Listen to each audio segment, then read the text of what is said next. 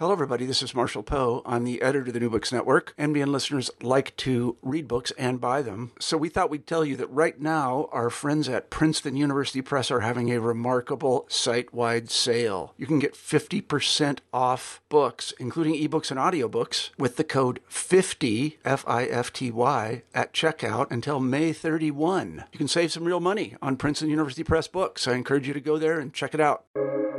Welcome to the New Books Network. Welcome to New Books in African American Studies, a channel on the New Books Network. My name is Adam McNeil, co host of the channel. On today's episode, I'm interviewing the great Dr. Claudrena Harold, author of When Sunday Comes Gospel Music in the Soul and Hip Hop Eras, published in 2020 by the University of Illinois Press. This is a long one but hey, when you have a topic like gospel music to chop it up about, you got to take your time. Enjoy, family. So, welcome to the podcast, Dr. Harold. How you doing today? I'm great. Good, good, good. Well, hey, you know, I'm so glad that you're on the podcast here today because, you know, When Sunday Comes has been a, a, a book that I've been, you know, as I've said before with other people, the streets been waiting for this the, the the the the streets has been waiting for this, and so I'm super duper glad that you're here today to talk about this amazing book. Um, and so, as I said in my subject heading, it is interview time in the sanctuary. let's go and let's get into it. So, um, can you tell us about the Genesis story behind when Sunday comes?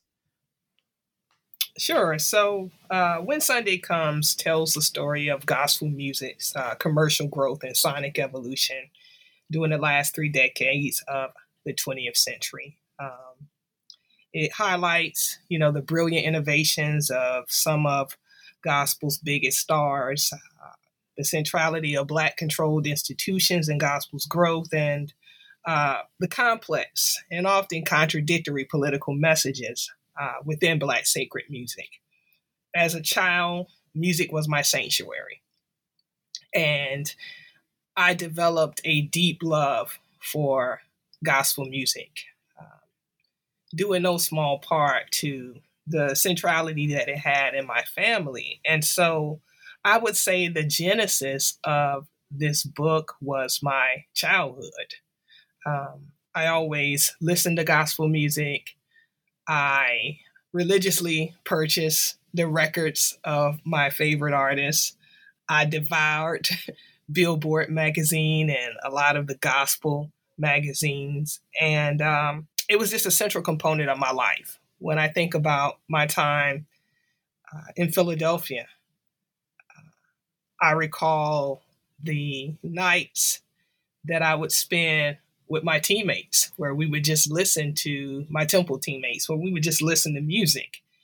And we listened to all kinds of music. There was no sacred or secular divide but invariably there would be you know this moment where we would just you know listen to gospel. And so we would play you know commission and the Winans and take six and um, of course Kirk Franklin, early Kirk Franklin. Early. And uh, well he had just come out really. Um, and so um, it was always a part of me.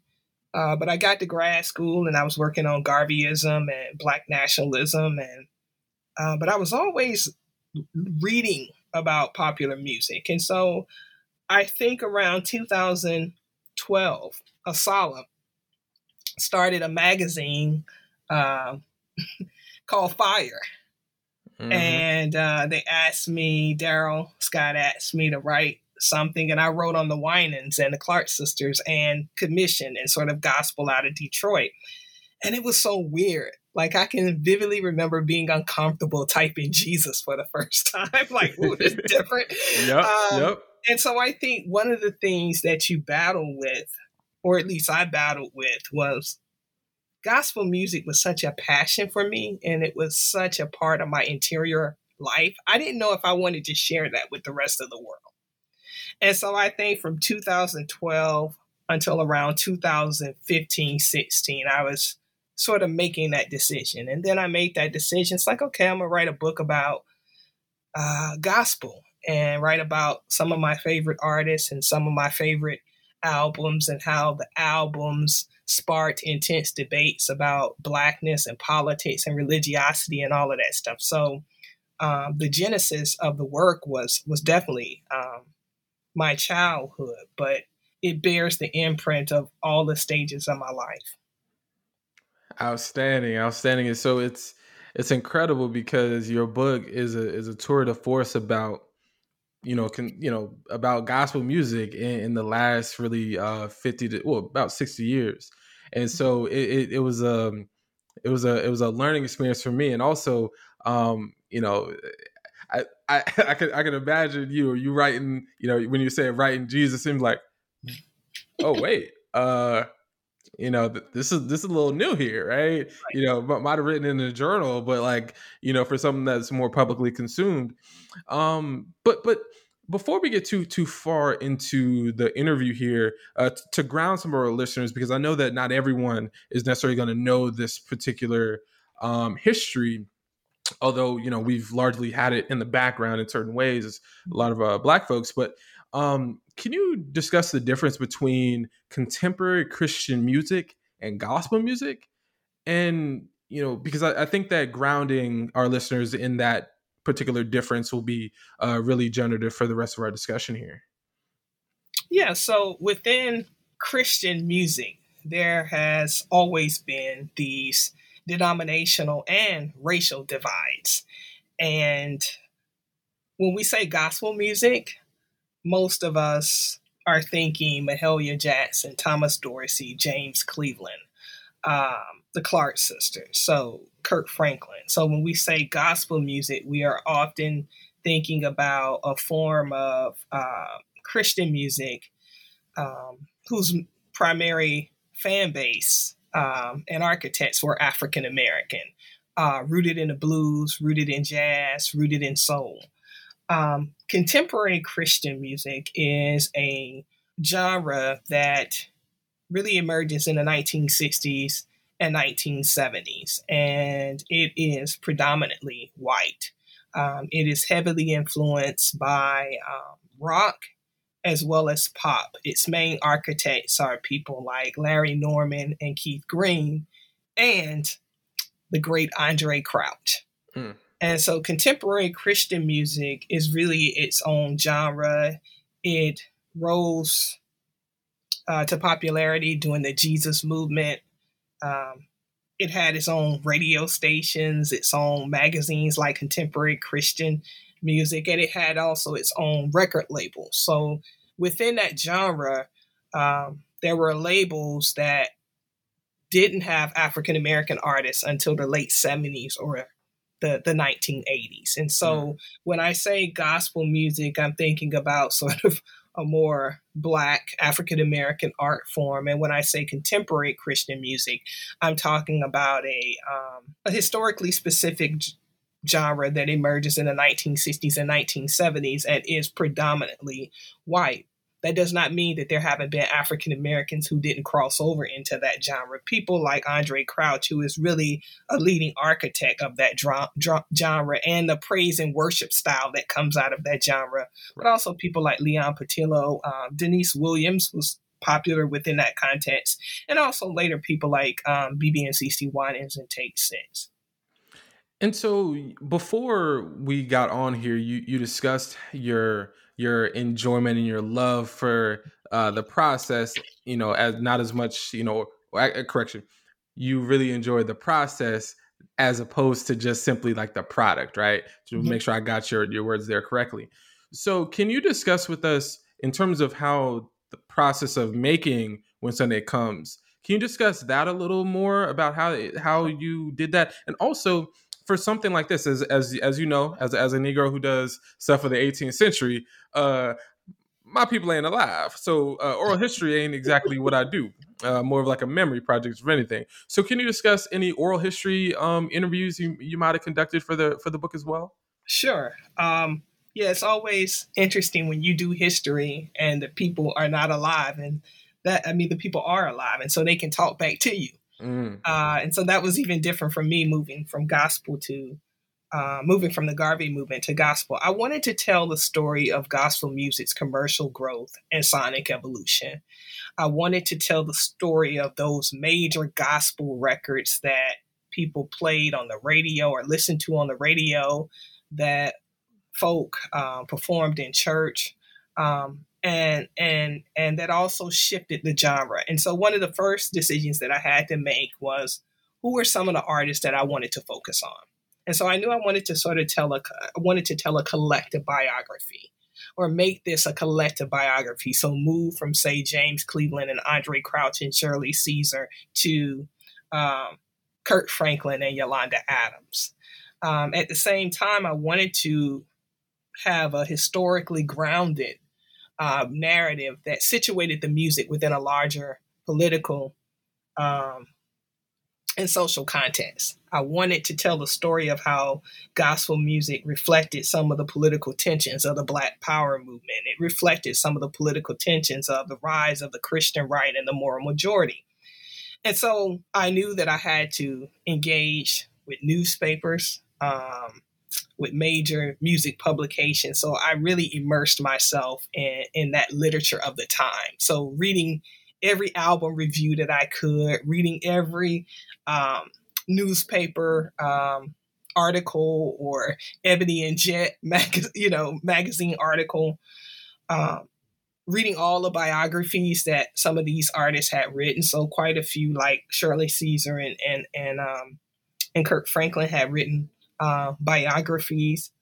Um, also, going back to notes that I had from the 90s when I had encounters with some of these artists, and I won't name all of these artists, but I was a I was a music head that always went to um, gospel concerts. Um, and in 2016, I started going to the Gospel Music Workshop of America. And so people like Fred Hammond, uh, Richard Smallwood, um, a lot of the founding members of the Gospel Music Workshop of America, they were there.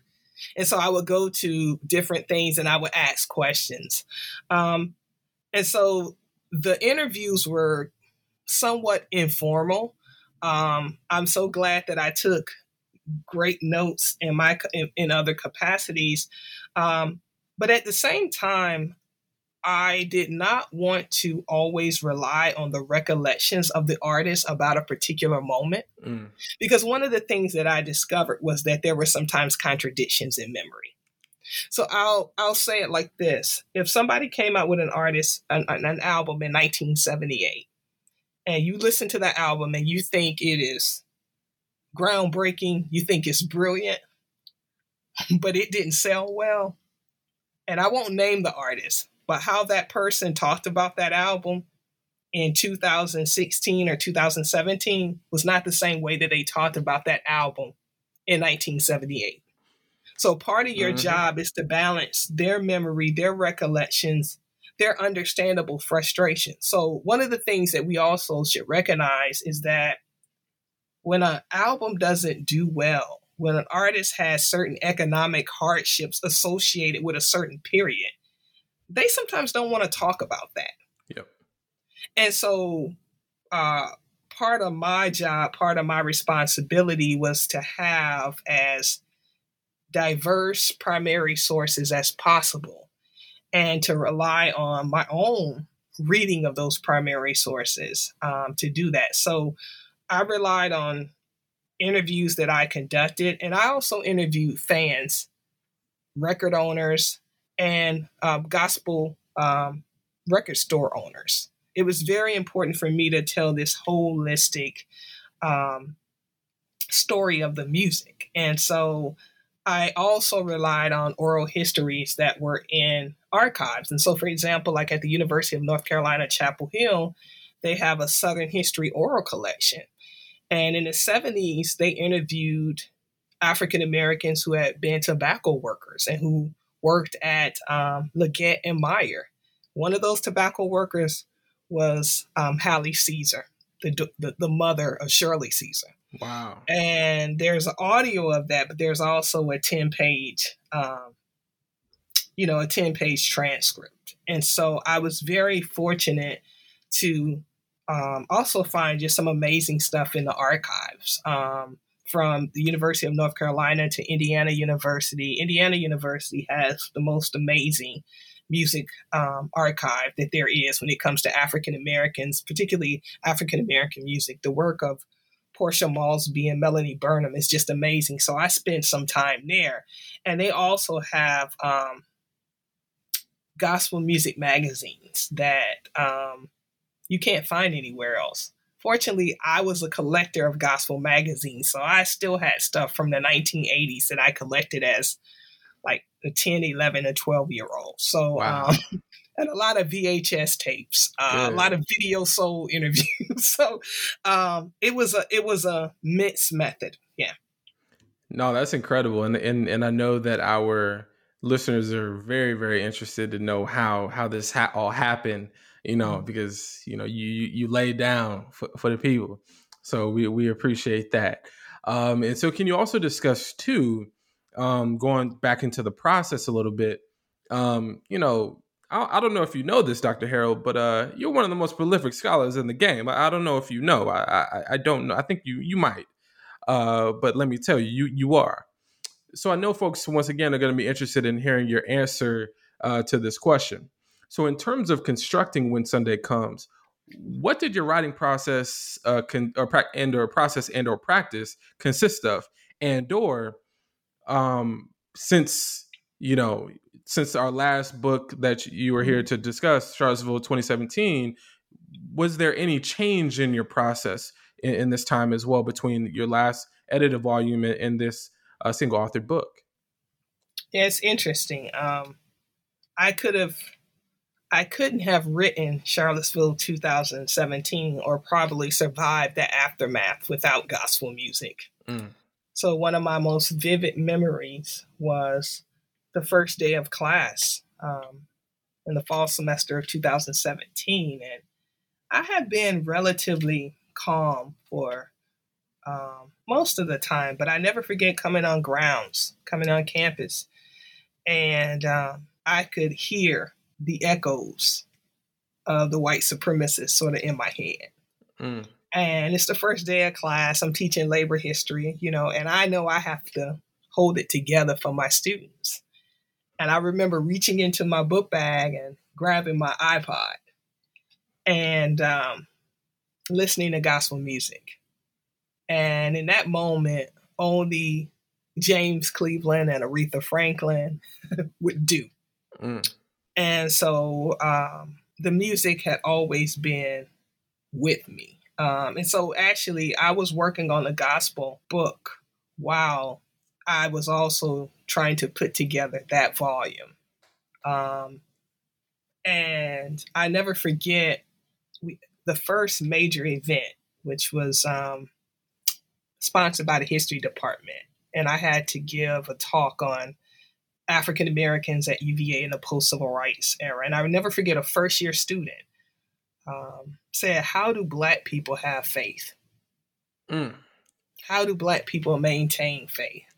You know, or to ask that James Cone question, you know, what keeps black people, why do black people continue to pray when theologians say that prayer is useless? Whew.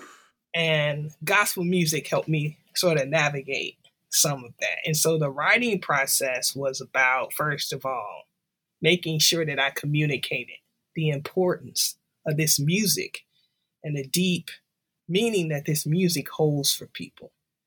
And to select a group of artists. And I know folks, some folks not gonna like, like, why you talked about this person and not that person, you know? Mm-hmm. Um, but to select a group of artists that I felt was were central to the story and the story that I wanted to tell couldn't be told without them. What I mean is, no Andraé Crouch, probably the trajectory of Walter Hawkins' career in the 70s and the 80s is different. He facilitates him signing with Light Records and releasing Love Alive. No, no, no, no Walter Hawkins. Know a lot of other stuff. Yep. No Andraé Crouch. Maybe it takes a little longer for the Winans to get a record deal. Um, no BeBe and CeCe Winans. Maybe Sparrow is not as willing to take chances on other artists. I mean, there are artists, no Kirk Franklin, things are different. So there are artists who have so much commercial success that they transform the possibilities for others. Mm-hmm. There are mm-hmm. also artists who are so innovative in what they're doing, they transform the art form. No James Cleveland, I, I'm not talking to you right now. There We're not is. talking about a gospel book. And so at the same time, I wanted to tell the story of artists who, okay, BeBe and CeCe, Kirk Franklin, these are the successes of crossover. Well, what about an artist who's also hugely successful, Vanessa Bell Armstrong, but has a different crossover story?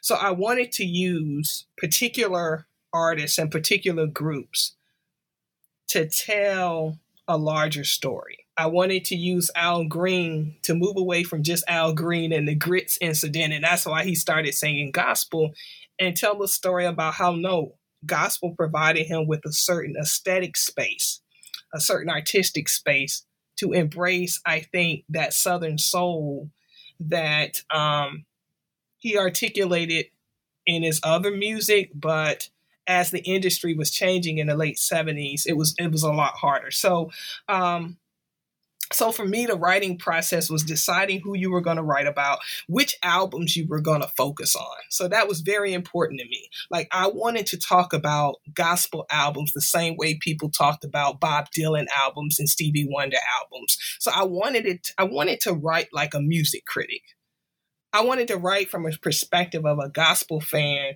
who is, was and is often frustrated when I see greatest albums of all time and you never see gospel albums on there. Yep.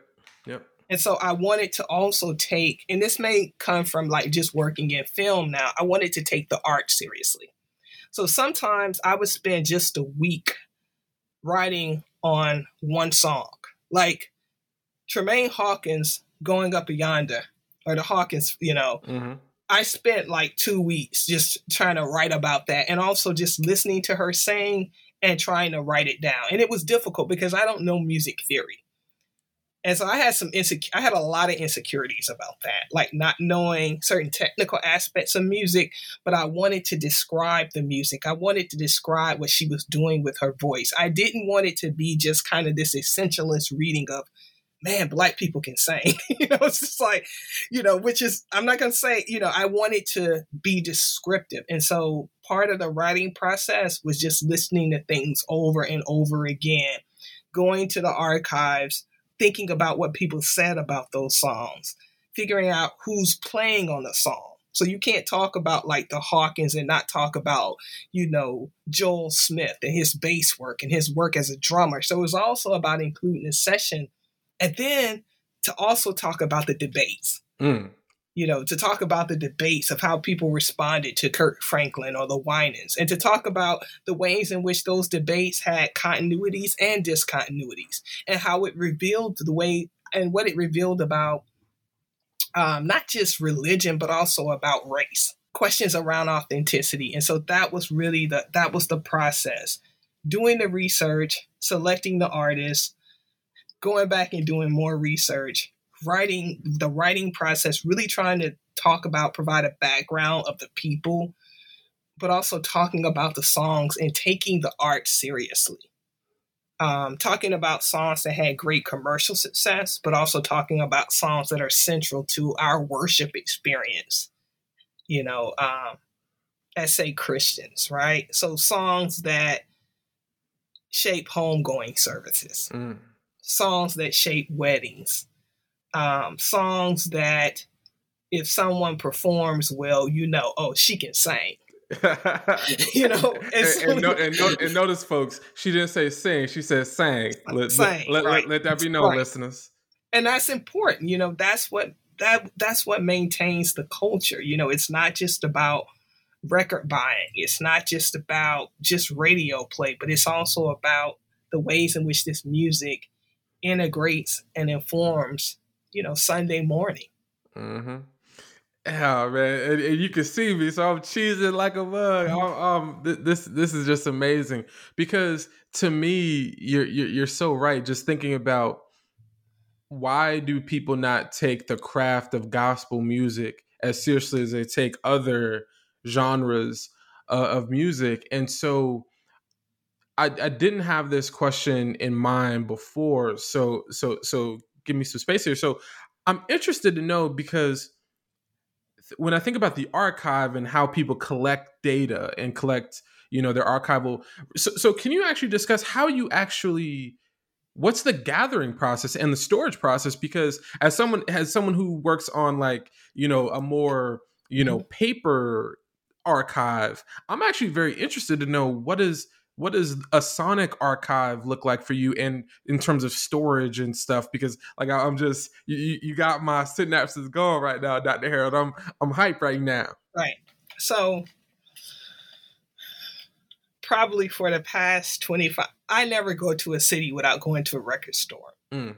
and that's largely because i'm a gospel fan and unlike jazz gospel doesn't get a lot of reissues that have you know, extended editions. You know, I get we get what I call filling station, the filling station. That's how I used to say it as a kid. filling station um, CDs where you open up the CD and like the you know, there's no liner notes. It's just blank. And so part of I'm a record collector, and so because you got to get the liner notes. Mm-hmm. So the liner notes tell a deeper story. Um, and when you're talking about the 60s and the 70s, usually a journalist wrote a story about the album and it's on the back. So part of my Sonic archive, and I'm just a collector. Now I've stolen a lot of stuff from family and friends who my mom like reassured me that's okay. You stole out of your auntie's basement because she stole it from me. So it's like, but I, I you know, so I, I mean, I used to go over my aunt's house like on the weekend when I was a kid, and she, I love to play basketball, and she didn't have basketball hoops. So the only thing was to do is to go in her basement, and I would just read liner notes. And so I was always a collector. So part of the archival process was um, collecting those records, and then I was a fanatic about how well my favorite artists were were doing on the charts, like Whodini and Run DMC and Whitney Houston. And so I used to read Billboard magazine as a kid, but that was because my uncle was a writer and a producer for Atlantic Records, and that's what my mom did as a kid. She read Billboard and Cashbox to keep up with her brother. So she never looked at me as kind of weird for doing this. So I would go to the public library and I would just read magazines. And then I started buying them. And so I have some magazines that I've had since I was 12, 12 years old. Wow. And um, some of them I've purchased on eBay. Um, but um, that was like the basis. So the archive for me is like you're constantly, you know, you're constantly building that record archive and then going to black bookstores and black record stores that oftentimes, like Barkey's in Richmond, that was opened in 1958 or Reed's in San Francisco. I've gone to all of these places. Um, um, and they often have like posters and promotions from like 1975 and 85 still hanging on the wall. So part of the archival process was using actually black record stores, the few that are remaining. Mm. that's one of the most important things that we have to really address is the fragility of the archive. But actually, that was like that was my art that was my archival center. Um, sometimes people would give you stuff. I would just buy stuff. So i have just all of this stuff. I'm you know i collected. I went to indiana. They have an amazing archive. Um, but then sometimes it's just luck. It's like going through north carolina. I still just doing searches going through floyd mckissick's papers with core and finding this entire archive with James Cleveland in his efforts to form a black college in Soul City, North Carolina. Mm-hmm. Uh, but the most, maybe not the most, man, one of the most important archives was the Gospel Music Workshop of America. So that is an organization created by James Cleveland in 1967, and they meet every year. And they have a part of the convention, you know, it's all about singing and performances, but they have an academic division where they actually talk about the history, but they have what they call the largest traveling gospel library. And they bring it out once a year. Wow. And they have all kinds of stuff. I mean, just it, it fills an entire room. And it's like come on, baby, just come through. And so they got to know me. You know, they let you if you want to copy or take pictures, you know, you can't take anything. Mm-hmm. And so mm-hmm. I would spend like two or three days just every convention, just just learning. And so it's a living archive.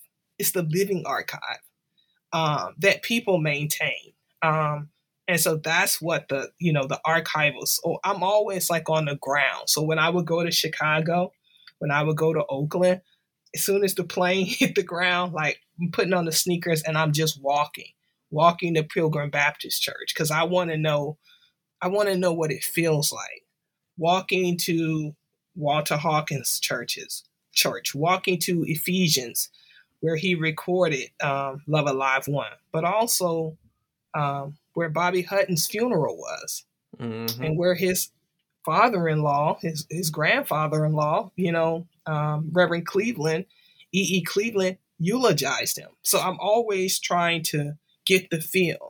You know, if I hear Walter Hawkins talking about in order to make money performing at three different churches in Oakland, I like literally walked it. I wanted to know what that right. experience was like. So it was like always, you know, going with going to Durham, North Carolina, going to Shirley Caesar's childhood home, thinking about that song I Remember Mama, where she talks about getting happy in the backyard and trying to just sit in that space, stand in that space without the neighbors thinking I'm crazy and just trying to like feel that. So I wanted to um, feel that. And for me, that was the joy. Like, I, I'll, once everything opens back up, I'll still probably go and do that kind of thing because it just was, it was joy. Walking from our house to North Carolina um, Central, where she attended school her first year. Just thinking about all of that, thinking about her, thinking like understanding that geographical landscape, you know, going to Durham and going to Union Baptist where John P. Kee went to church, mm-hmm. you know, and trying to understand when he said, you know, um, I was born in Durham, North Carolina, outside the county line. You know, I wanted to understand that. I wanted to understand that. And so sitting in that space. Um, that was so that's for me, that's a part of the archival process. Man, see, see, and I know, and I know my my favorite cultural historians out there just salivating out there, just just excited, waiting to get out, um, and, and, and to and to also use some of the same methods because I think that is very important. I um um I uh let me see I moderated a discussion for the latest AIHS uh, conference where uh, Dr. Thavolia Glymph said she don't write about a place unless she's been there, and so mm. you know, mm-hmm. uh, in, in, large part through through her work, and so like that, what you just said reminded me of what she just uh, said a couple months ago in our discussion, and mm. also that's true. Yeah, and and that's something as someone who's doing a dissertation proposal, like on the 18th century Chesapeake, it's like okay, I lived on the Eastern Shore for a summer, so I know what driving like. Mm-hmm. I know what it's like, you know, obviously they didn't drive at the time, but like going over the Bay Bridge and kind of thinking about, okay, if I'm going over this, how did how did how did uh African and African American folk, mm-hmm. you know, navigate routes to freedom? And so it's, it's like being centered in, in the place and going to and I and and the the funny part what you you just said was make sure the neighbors don't think I'm crazy. Because look, you you know, this is you know, it's an important yeah. piece. It's an important yeah, piece. And, and place is so important because um, you know, so much about this book is understanding the regional dynamics that shape the art forms um, development. So, you know, mm-hmm. it's kind of like we move, we start with James Cleveland. And so we start in Chicago you know, and that sacred order of Chicago that Wallace Best talks about that shaped James Cleveland. You know, mm-hmm.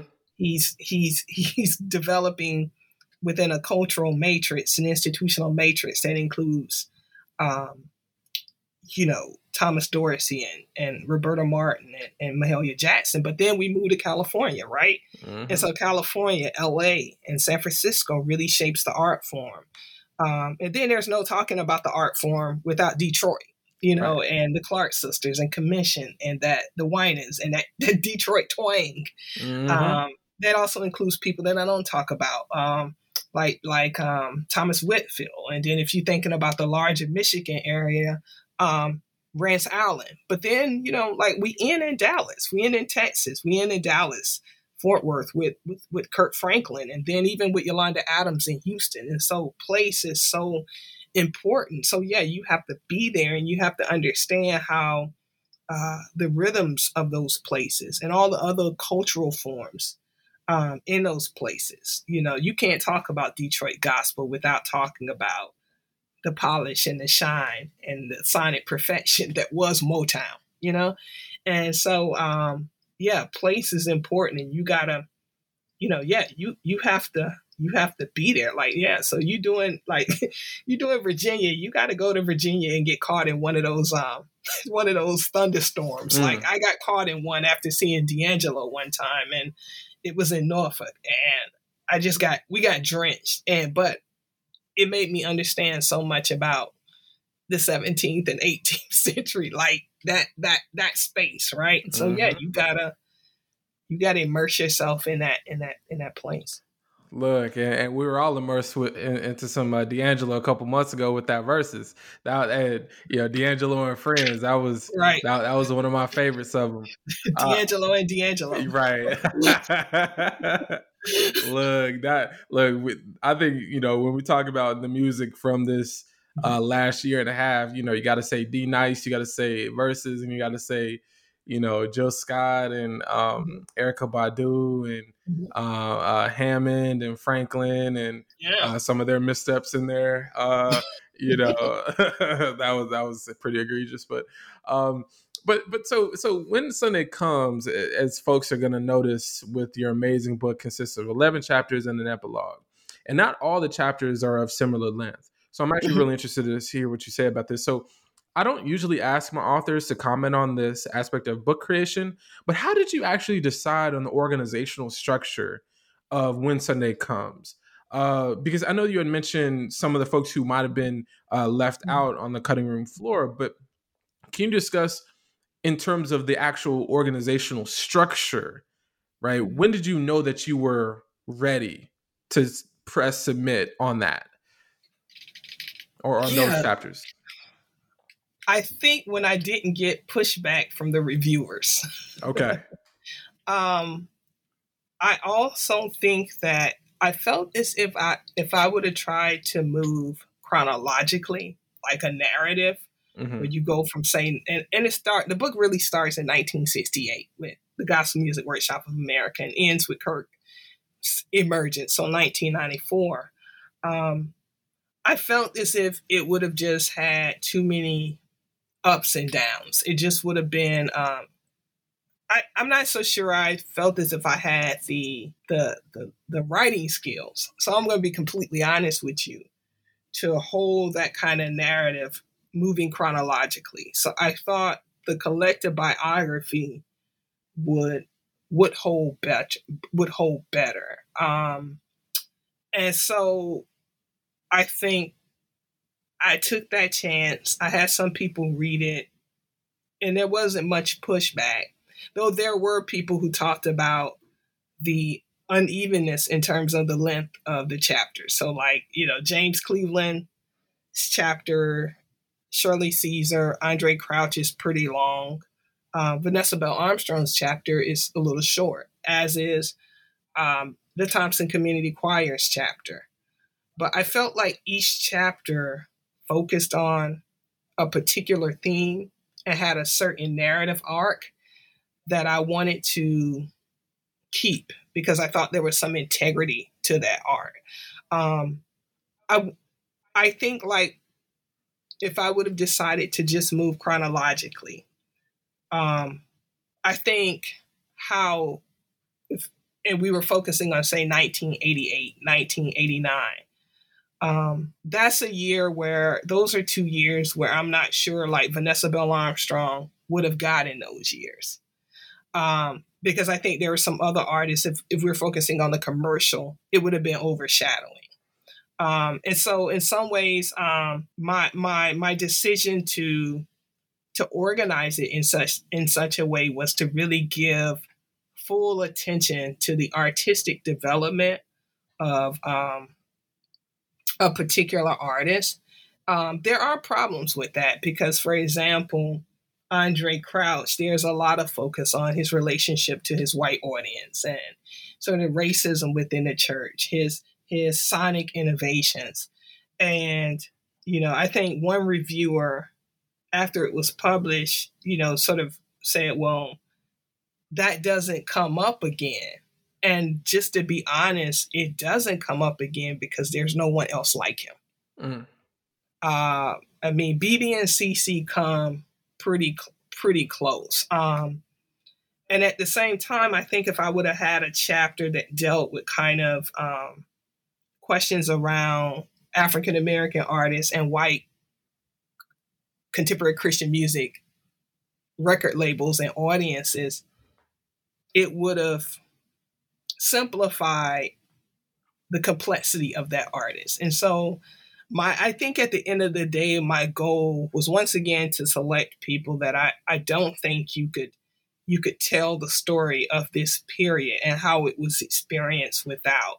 But it, the challenge of that is how someone was loved in 1988 mm-hmm. may not be the ways in which they were remembered. They are remembered now. Right.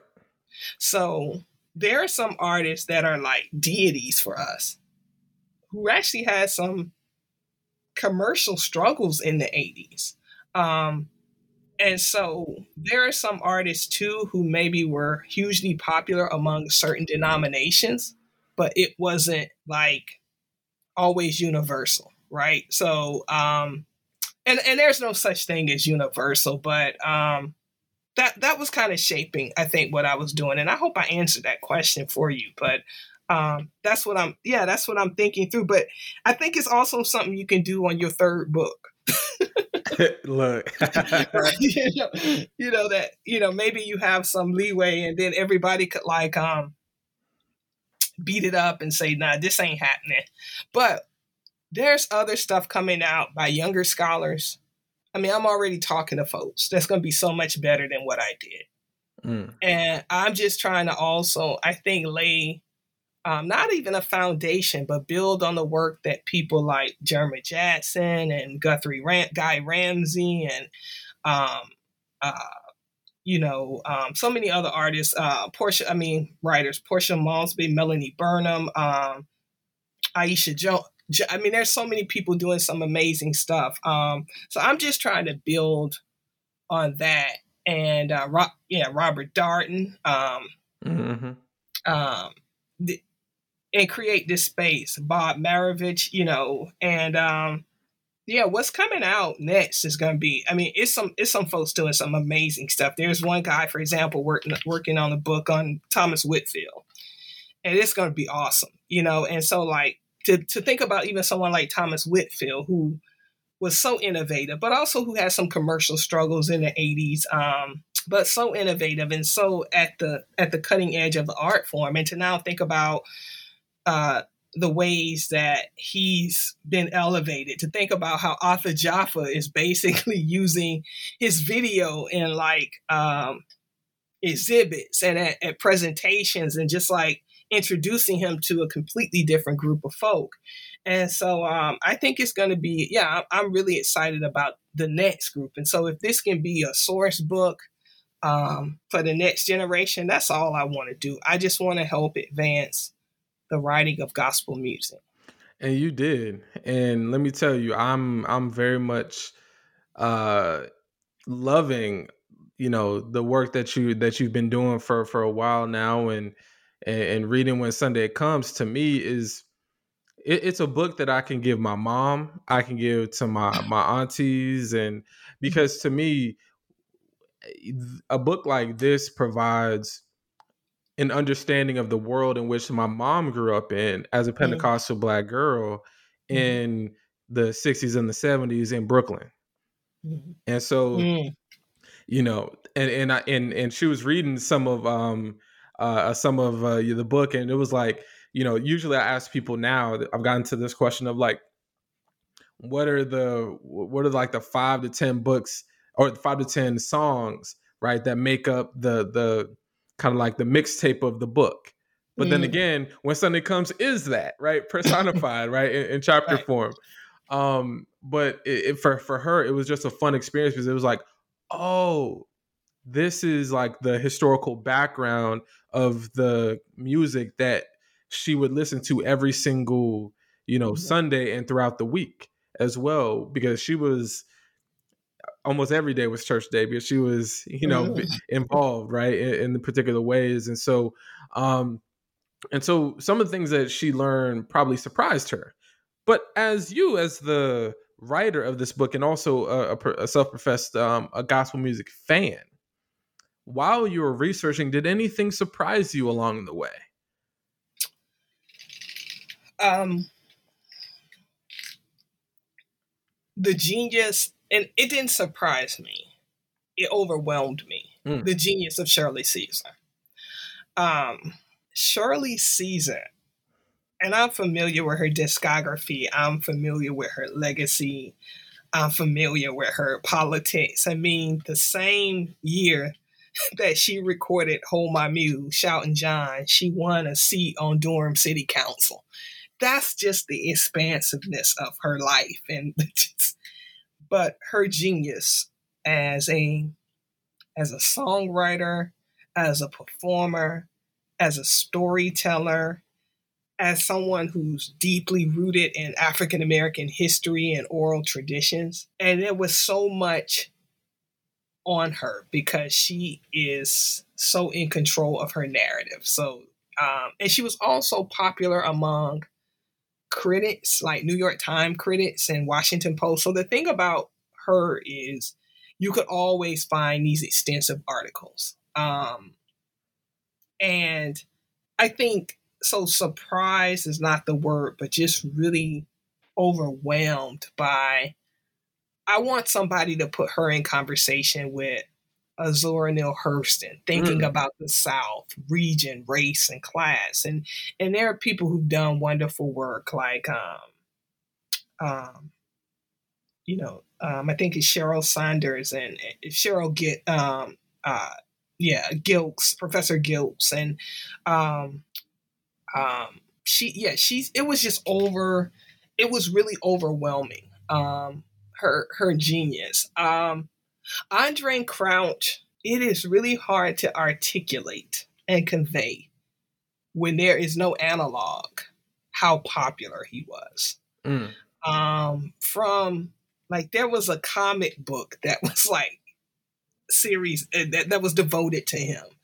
Um, but also just his range, right. um, his ability to to to do gospel, to do contemporary Christian music, um, but just the Andraé Crouch mania was something. And not surprising, but it's nobody like James Cleveland.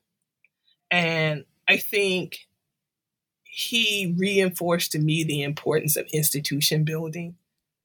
You know, the the, the beauty about gospel music and is that it is also an art form that has been sustained by black people and black institutions and to think about the Gospel Music Workshop of America emerging in the late 1960s, doing the Black Power movement, doing the Black Arts movement, um, Black Artist Workshops. It's a part of that lineage. And to know that they still meet, they meet every year. And there are thousands of people who support this art form um, in a moment where I think we still need models of institution building, it's a model for me. Um, it's a model for you. I think it's a model mm-hmm. for all of us who are also trying to create things, you know, and sustain things and pass it on to the next generation and do things that honor the ancestors and the elders, that intergenerational transmission of knowledge and culture um, that's maintained by institutions. Um, my my mentor, Greg Carr, often says, you know, people don't be institutions, and so not surprised me, but just it overwhelmed me. It provided me with joy. Mm. And that's what I felt, to quote Douglas Miller, like writing this book, unspeakable joy just just proud, you know, just like, you know, like wow, you know, it's just like, um, and that's not to say that there aren't some there weren't some tough moments. That's not to say that there are some things about the art form and the industry that you know saddens me, but that kind of yeah, that was overwhelming. Just like the genius. Um, and like I said, I mean James Cleveland. I mean, of course, um, you know, the really Twinkie Clark. You know, mm-hmm. um, her mind just, you know, fascinated me. Um, and I, I'm just grateful to have the opportunity to just sit in their genius. Yeah. You know, and that was like, that was really cool and and it was great and cool to read and so you know obviously James Cleveland, as you just said, plays a central role in When Sunday mm-hmm. Comes and gospel music in general. So, uh, for for those who might not necessarily be in the know of James Cleveland, but they will certainly after they hear this question and then follow up with reading and buying the book from the University of Illinois Press. Thank you so much. Um, what were particularly unique qualities he held and developed that ultimately led to his rise, success, and his long lasting legacy in Black sacred music. Right. So, one was he was an institution builder. Um, he created the Gospel Music Workshop of America in 1967, and his idea was there needed to be a place where African Americans could sharpen their artistic skills, could gain more training in the art form and in the industry, and gain sort of economic autonomy. So that's the place where if you were a young artist, you know, trying to break through, and that could be Kirk Franklin or John P. Kee, because they all spent time at the Gospel Music Workshop of America. You attended that convention, but sometimes you were also a member of your state Gospel Music Workshop of America. So he really built an institution. You know, he he would often say, this is not about showcasing oneself. It's about building an institution. And so um, there's nothing comparable to that. There are there people who had conventions and seminars here in the art form, no doubt. Um, also, he was in the 60s and the 70s the biggest gospel artist. Um, Peace Be Still was a million seller. Mm. Um, it stayed on the top of the charts for like five years almost. You know, it was not uncommon to get a Billboard magazine in the 1970s and the top 10 albums, like seven of them were James Cleveland albums. Wow. So um, he was a commercial success. He was also an innovator. Um, there's something distinctive about his piano playing. There's a, there's a particular style, which is why that's who Aretha Franklin was like, if I'm going to record Amazing Grace in 72 and I'm going to do this gospel album, I'm not doing it without James Cleveland. So he is a producer, he's a songwriter, he's a conceptualist, um, he's a um, he's an arranger, he understands sound, but there's also story in his voice. And so when you hear James Cleveland, like you know who he is. I mean, there's something distinctive about him. You know, he didn't have to hit a lot of notes, but he hit you right in the heart. You know, he could. Marvin Winans talks about seeing him and how he could just say, "I stood," you know, and that's a song called "I Stood on the Banks of the River Jordan," and people would just go crazy. You know, when he says, "Master, the tempest is raging," And that lets you know how bad Vanessa Bell Armstrong is because she could cover that song. And sometimes when you say that, people think of his version and they also think of her version. So I would say institution builder, amazing commercial success. Whether you're talking about, I mean, just the songs, Where is Your Faith? Lord, help me to hold out. Peace be still. Um, God is. I teach a class called From Motown to Hip Hop, and I have a lot of students who love Kanye. So I played his version of God Is. Mm-hmm. Then I played the James Cleveland version, and the students were like, whoa. Um, he is a part of what I think is the greatest gospel album of all time, Aretha Franklin's um, Amazing Grace. Mm-hmm. You know, and how people felt about him can be captured when she said, you know, sang James. I mean, that that was him. So that that that that that um, singularity of his talent. No one was like him, but an institution builder. Because it's not just about your individual success; it's about building an institution transmitting aspects of the culture to the next generation.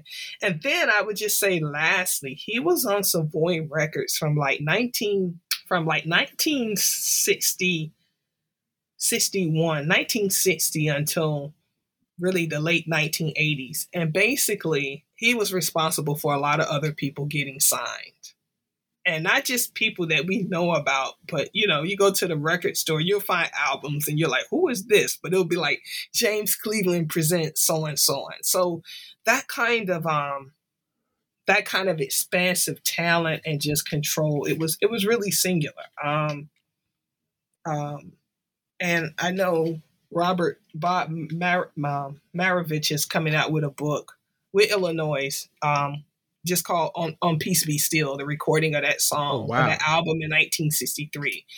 And so, um, yeah, he deserves a biography. He, you know, he deserves a biography. So yeah, he is, he is singular to me. He is. He is just. He's that dude. Good. Yeah. Look, and I and one of the best parts about reading your book is like I was in a mode of just like playlist making Mm-hmm. And so, like reading this book, unlike many, pre- pretty much most, if not all others that I've done over the course of my podcast career, I'm just download, download, download, mm-hmm. download. Oh, whole album, bet, let's do it. Like, and so you you've just you've just uh, uh blessed my uh my my listening and, and, and, work experience because sometimes I can actually say you disrupted it because then I get the praising right quick and we getting we getting jiggy with it, you know what I'm saying? So, you know, a little praise break here and there, you know, that's always good for the soul. And so what was even better for the soul uh, maybe not even better, but uh, uh, almost equal to that was reading your third chapter. Look, now, personally, like I said, your third chapter Hold My Mule, Shirley Caesar, and the Gospel of the New South was definitely my favorite. But yeah, many, I think that's the best chapter. Like, okay, okay, for for the the author said it. The author said it, y'all. So so so I ain't I ain't capping. Like the author said it herself. And so now here's the thing. To many listeners, when they hear or see the name Shirley Caesar, they remember the viral moment from a few years ago that clip portions of Caesar's Hold My Mule sermonette. You demonstrate, though, that within the humor one can easily glean from the viral moment, we must remember that Hold My Mule displays as, and I'm quoting you here, Caesar's unrivaled skills as a storyteller and her ability to capture the class tensions gripping Black America during the post civil rights era. so, Professor Harold, can you explain to the audience about the foundations of Caesar's storytelling ability? Because let me tell y'all, as Professor Harold said, and like I said, you gonna want to get this background to help you understand why Hold My Mule is so amazing. So, Dr. Harold, please. Um, so you're talking about the song itself, or just we could talk about the whole thing, her storytelling ability in general. Yeah. You know, the song, uh, uh, the sermonette as well. You know, because it, it, it's just amazing to me. Yeah, I mean, so you know, it's interesting. Um, she's it's on the eve of her 50th birthday when she records that song in Chicago, and um, multi Grammy Award winning artist. Um, she's achieved everything you can achieve as an artist. And um, she felt as if she had been in a rut. And so she wanted to record this live album with the Thompson Community Choir singers, who also um, have a chapter in the book. And um, she records Hold My Mule, which is the story of an 86 year old farmer, landowner, who joins what she calls a dead church. a church that doesn't believe in singing and speaking in tongues and let's go let's go and uh, there's a part of you though that says why did john join that church you yep. know some of this you know john brought on himself mm-hmm. for joining that church but he joins a church that is troubled by his expressive religiosity and so the deacons and the deaconess decide that they have to go out to john's house um, to let him understand and let him know that this not what this not what they do. And um, so she tells the story of this confrontation between Shout and John and um, the, the deacon board, the usher board, we don't know. Or as she likes to say, dignitaries, church mm-hmm. dignitaries.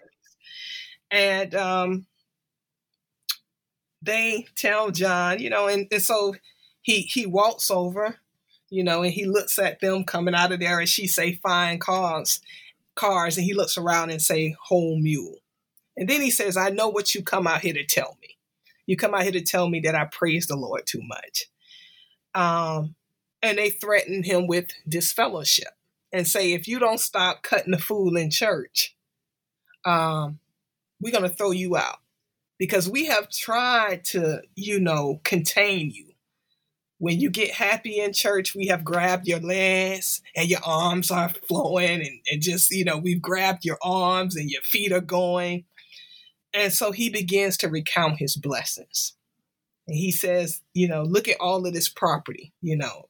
And so it's interesting to think about. He's talking about being an owner of property in 1989, 1988. And of course, we know this is a period in which a lot of black farm owners, particularly in North Carolina, mm-hmm. have lost land. In fact, there's a lawsuit that happens, I think, in 1988, 1989. And so there's this confrontation, and he just begins to recount his blessing. He says, You know, not one time have I been to the courthouse, not one time have I been to the cemetery, but you don't want me to dance in your church. And he begins to shout all over his you know, all over his property. And it's so many interesting things about that because I think what she's capturing is also the class tensions. Mm-hmm. You know, uh, people who believe in this sort of politics of respectability that you're supposed to act a certain way. But she complicates the narrative because clearly this is a person who is quite successful, but he's not bragging. Mm-hmm. He's not talking about his material possessions as something that he's achieved because of his um, his own unique talents, but he's achieved them as a result of God's grace. Right. And so, what she does in this song is, in many ways, she illuminates for us and brings to the forefront these class tensions that exist um, in Black America. And that's a theme in a lot of her music, you know, like the song, her popular 1969 song, Don't Throw Your Mama Away. You know, it's always these, you know, what's happening in terms of class politics in a post civil rights moment. Um, but she has the crowd, you know, throughout the song, and yep. they're just hanging on her every word. And she just brings it and of course, if you've seen Shirley Caesar live, when she says, I'm going to shout all over this place, she shouts all over this place. Nobody can shout and dance like Shirley Caesar. Mm-hmm. And whether you see her perform this in Chicago or whether you see this performing in her classic live video that came out in Memphis, you know, she's shouting to the rhythm of the band and shouting to the rhythm of the spirit. Uh, but it's just an amazing, um, it's, it's storytelling at its best. You know, it is, it is, it embodies what James Weldon Johnson talked about when he talked about the Black sermonic tradition. Mm-hmm. You know, that's what she brings. And that's what she brings to that song. And to think about her recording that song after, say, nine years at Word Records, uh, where she had recorded songs that had a contemporary gospel feel, uh, a disco feel. Like her first album with Word um, in 1980, uh, Rejoice, um, she cuts it with um, the legendary country pr- producer Tony Brown. So you can hear disco. Um, but she also covers Bob Dylan, who just celebrated, of course, his 80th birthday. Um, you Gotta Serve Somebody, which mm-hmm. for me is one of the best Bob Dylan covers ever. Um, but she just had this incredible, incredible range. Um, and that that is evident on Hold My Mule, but evident on the album from which it um, emerges live in Chicago, which she also has a song called The Blood, in which she dedicates to quote the AIDS victims. Mm. So she's also one of the first gospel artists to kind of talk about this disease, this pandemic that's affecting a lot of folks in the church. Mm-hmm. And so she's always, you know, you know, forward thinking. So in a moment, in a year in which BeBe and CeCe and Take Six have gold albums, Billboard awards her album the greatest gospel album of the year. Mm. And so she is um she's a genius and because she is as she would say a woman of God and this is the difficulty of grappling with someone like a Shirley Caesar and also Elbernita uh, Twinkie Clark because they attribute their genius to spirit, they're not going to sit and talk about all the instruments they play and all mm-hmm. the songs that they have written and all of the artistic innovations that they have um, made over the course of their career. So part of your job as a, as a writer is to really put some of those things up front mm-hmm. because mm-hmm. um, they just don't do it in that way. So oftentimes when we t- when we when we discuss even the the transformations and the advances in gospel music, um, I don't think we give Shirley Caesar enough credit. But disco, funk, she did it all. And she traversed the world of contemporary gospel and traditional gospel but she was never going to kind of sit there and say, you know, I'm a major innovator and I sit in the studio all day and think of these ideas because no, she's just doing the work of God. But she also has kind of this hardcore working class, you know, kind of work ethic that is mm-hmm. just about, she's just putting in the work. Um, but uh, that that particular song means uh, a lot to me. And if you were listening to gospel music, gospel radio, and I'm pretty sure your mom mm-hmm. could attest to this, like it was nothing to hear that song like two, three times in an hour. Uh, and the thing about it is, it sounded fresh all the time. Mm-hmm. And so that that remix, you know, you know, we got greens, potatoes, you know, yep, all of yep. that. You know, it's so interesting, and I just hope people also understand, like the context in which that comes because she's also highlighting people and communities that were still kind of rooted in the soil and still mm-hmm. you know still you know rooted in the land and farming and all of those things because she's also talking about nature and food mm-hmm. and what we have as what we need to really nourish us yep um and um so it, it, you know it's like really important but it's like yeah yeah shirley caesar was she she's a rock star and a rap star as the, as, the, yep. as that song indicated so for her to have that kind of success or that kind of revival in 2016 which also occurred um you know alongside with her um you know doing a soundtrack for um it's escaping me um what's that Sunday that show about the church? Um, uh, Greenleaf? was it Greenleaf? Yeah, yeah, yeah. Um, um, and so she had that song. You know, she had um, Satan. I'm gonna um, tear your kingdom down. Right. So it's like people are constantly rediscovering her and just um, falling in love with her again. And that was the beautiful thing. I fell in love with Shirley Caesar so many times and, and you're so it's fascinating. So my my dearly departed grandma, Grandma Eva, before I knew who Shirley Caesar was, I knew she hate. She, okay, I'm not gonna say she hated Shirley Caesar. God forgive me. but she did. She was not a fan for the simple fact of you said this earlier in, in your comment. She can um uh uh the the particular performance element right? In terms of like you know you know she she she she extra in all the best ways right?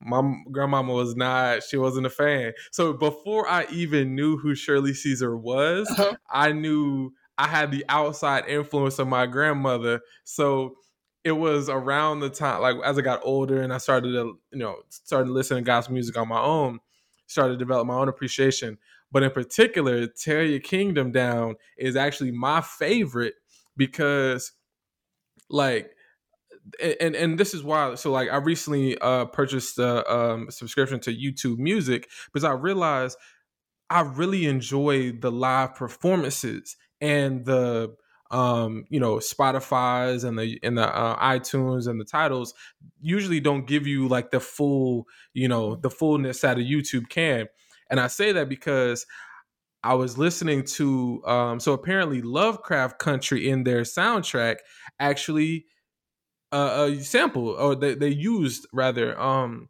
uh, tear your kingdom down. And for some reason the particular version that they did they start you know it's just so soul stirring. And so i got that on one of my playlists and whenever it comes on oh it's time to get working.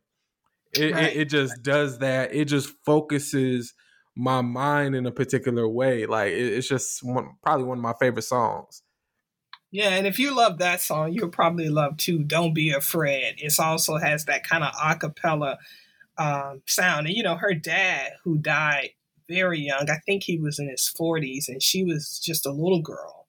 Um, but he was known as one of the best singers in in um, in North Carolina. He was mm-hmm. a part of the Just Come Four Quartet, um, who really played a key role in in the popularity of quartets in North Carolina. But um, yeah, I mean, she's um you know, she's also interesting because she comes from like the holiness tradition and um, Mount Calvary. And so that's something we haven't talked about. But for me, and as somebody who really doesn't regularly go to church anymore, but for me, that was also something that I really had to learn, like, um, and not learn, but re, well, no, learn, but understand the different denominations within mm-hmm. this. So, you know, like this, you, you got COGIC, you got you know, holiness, you got Mount Calvary, you got, you know, Baptist with James Cleveland, you got sanctified Baptist, you got non-denominational, you know, so you also had all of these denominational denominations that also shape the music and also shape the message sometimes. Mm-hmm. And so um that was another thing of learning. And I know with her, because I was just like always trying to figure out, like, you know, I think about Miles Davis. You know, he used to tell um, used to tell I guess Tony Williams to go the drummer to go spy on Wayne Shorter because you know Shorter was coming out with all these great songs. Like, what does he do? Like, you know, just and that's how I felt sometimes with Shirley Caesar. Like, I just wanted to, um, like, what? Hey, what she, what she read like you know mm-hmm. just like it's something that's deeper than just you know kind of surface level but um someone who's uh like the genius just really fascinates you. I mean, like I said, Twinkie Clark is like that. I remember Carol Cooper, uh, great, great writer and music critic, um, cultural critic. Um, she interviewed Twinkie Clark and she once asked her, you know, about like what did she listen to and did she listen to jazz and you know and different art forms and she says, um, I don't listen but I hear. Mm. I don't listen but I hear. And so, you know, it's like you got to find a way. So that's why when you ask me about interviewing people, I think it's an interesting dynamic because you can interview people, but you also you have to read between the lines mm-hmm. and understand like what she's saying is, you know, I don't listen, but I hear. She's also speaking as someone who's coming from a certain kind of church tradition where she can't just be, you know, it's like balancing that artistic genius and innovation and experimentation with you know also your your calling and all of those things and and also you know we're supposed to be always moved by the spirit mm-hmm. so sometimes it kind of um, disciplines the ways in which you talk about being moved by other artistic traditions especially if those things come out of um, they don't come out of the church but i mean like mm-hmm. anybody who listens to Twinkie Clark, you know, knows that she's been listening to Stevie Wonder and Herbie Hancock and all of those things. So like there's a part of me, and I think that's why I'll try to extend this book into probably like a website or something. Like I just want to know like what she was doing at Howard. Like that, you know, because actually some of those Howard votes are on her solo albums um, from 79 and 78, 79 and 80. Um, but you know, I'm always I'm like interested in how people are made. Mm-hmm. So that's like a story that I also want to tell, like, you know, how how how, you know, geniuses, innovators, they're not born, they're made. And so mm. um yeah. and and and that's and that's very important what you've extended for us here because the artistry opens folks up to world changing experiences, right? Because mm-hmm. this is music that is played in church, played in your most, you know, you spoke about the fact that in 2017, what gospel music did for you, right? In terms of the particular time frame uh, and obviously what was going on in Charlottesville. And so it makes me also think about the the way that gospel music and, and black sacred musical performers have mm-hmm. actually navigated the politics of the eras that birthed them and that their work uh, was was was uh, came came into into being. And so, how did and, and you had spoken about this with um, with Shirley Caesar, but but I wonder what other stories you can uh, let the folks know to discuss how did the artist in When Sunday Comes navigate this quickly changing world, um, especially as the HIV/AIDS and, and crack mm-hmm. epidemics uh, were ravaging Black communities um, especially during the Reagan era in the early 90s. Yeah, so it's it's major, um, and they are trying to respond to a shifting economic landscape, post-industrialization, um, a deindustrialization, excuse me, um, you know, the urban crisis, you know, um, class stratification and difference within the African American community, um, AIDS, um, natural disaster. Um, and so, and also like the rise of the Christian right. Say that. And so, as some Christian, white Christian institutions begin to integrate and begin to open things up for some African American performers, they are also presented with uh, or or they encounter certain strands of conservatism that's different from the strands of conservatism that's kind of you know sort of rooted in their communities. And so one of the things that we see are artists addressing uh, these problems in terms of the urban crisis in terms of crime in terms of uh, deindustrialization so for example in detroit you know, you have a group of artists who are navigating a city that's dealing with massive population loss, um, the loss of unionized, high paying jobs, um, the fracturing or the alleged fracturing of the family. Mm-hmm. Um, what some would call a gender crisis, a crisis in gender identities, questions around sexuality. And so you hear it in the music, you know, and it's particularly profound, I think, in the music of the Winans, the quartet, the Winans. And so um, they talk about everything international issues, issues domestic issues. Um, and they also demonstrate how you can never use one descriptive to explain the politics.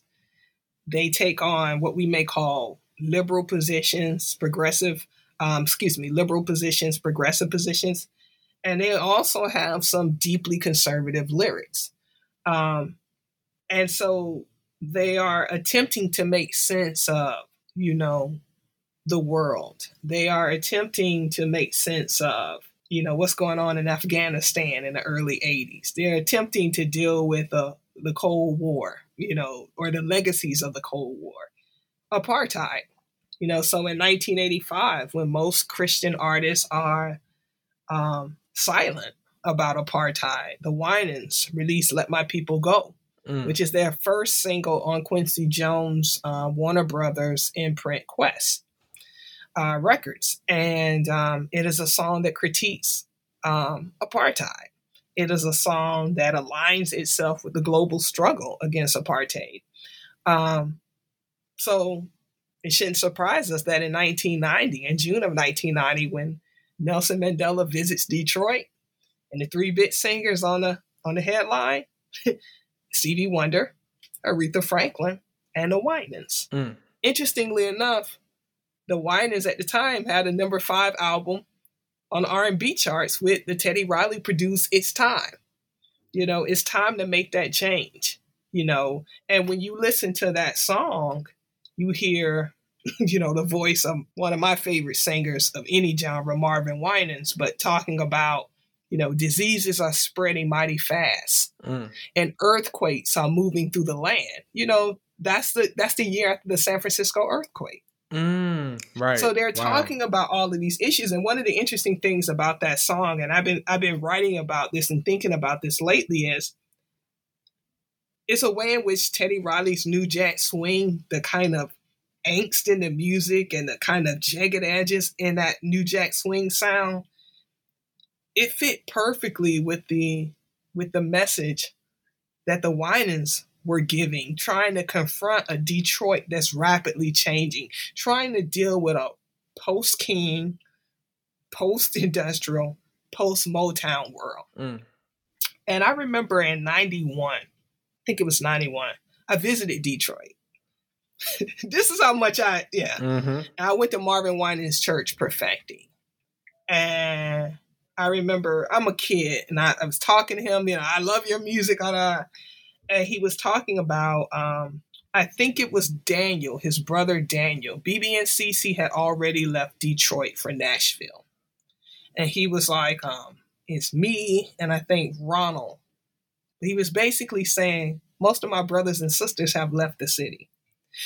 So one of the things that I often um, kind of think about was like, as you're experiencing this kind of social, socioeconomic reality, but one that's also shaping family life and community life, how do you theologically make sense of that? Whew.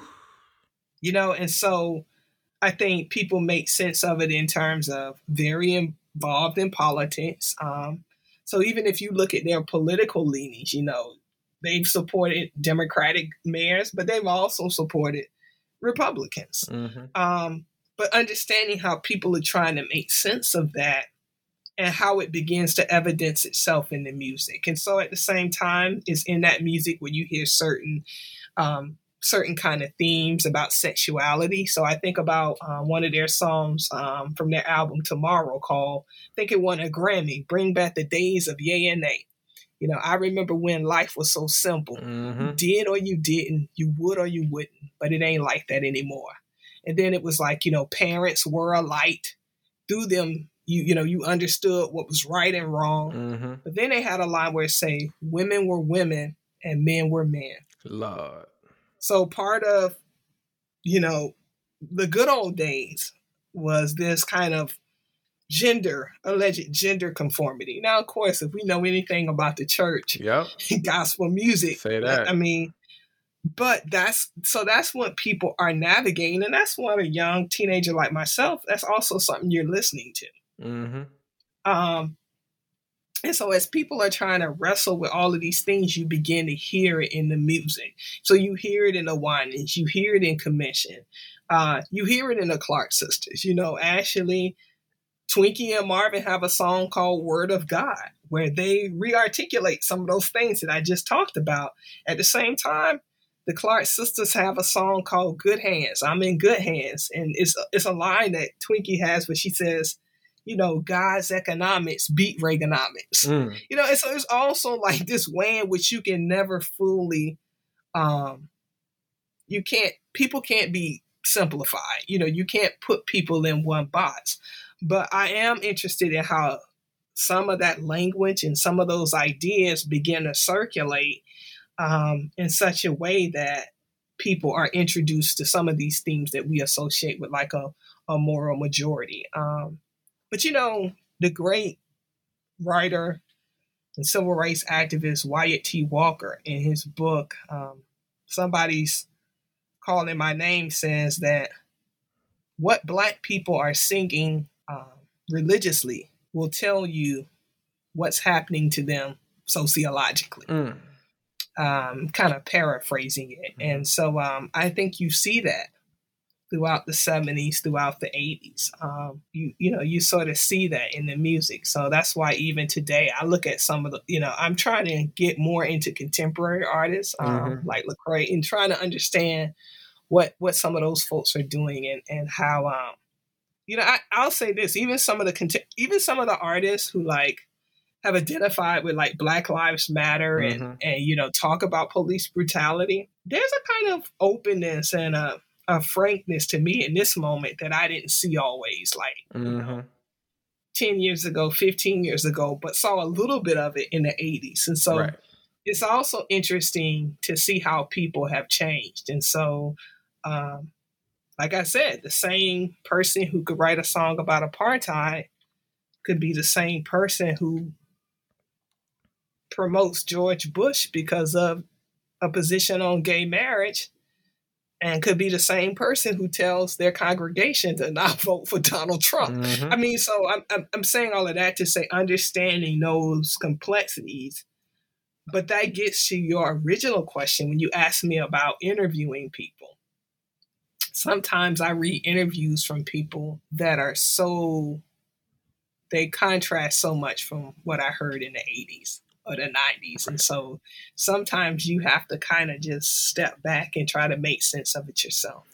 and that comes to being a nimble interviewer as well sometimes sometimes you gotta be able sometimes the notes are on paper sometimes they gotta also be in your head because sometimes you don't get the chance to you know specifically if it's in a live interview versus you know looking back to it um but you know once again you still got to be nimble enough to be able to triangulate you know okay you've changed a little bit. Because i'll say this like with anybody right? You talk to you know I, i'll say this as as as a kid if if i don't know how my mom would feel if she knew that her five year old baby would live to have long locks earrings you know tattoos and once this uh once this dissertation proposal is defended and i get that full candidacy uh, a gold grill she'd be like my baby my ba-. but here's the thing if you would have locked her in 1997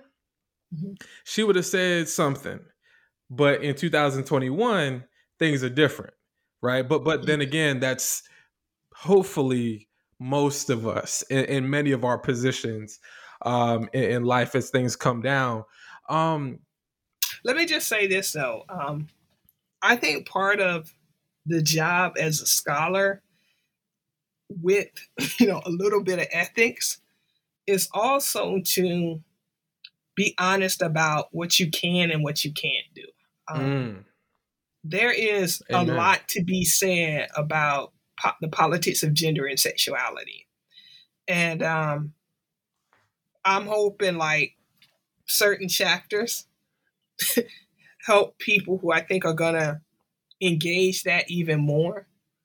But it's not my gift, it, you know. And so I think also like um, you have to understand like your research skills, your writing skills, um, and you have to be honest about the kind of book that you want to write. Mm-hmm. Um, not the book that someone else wants to read, but the book that you want to write. Um, because, I, like I said, I think, um, like I think there are aspects of certain artists like James Cleveland that I think people would have wanted me to say certain things about, and I think that's for.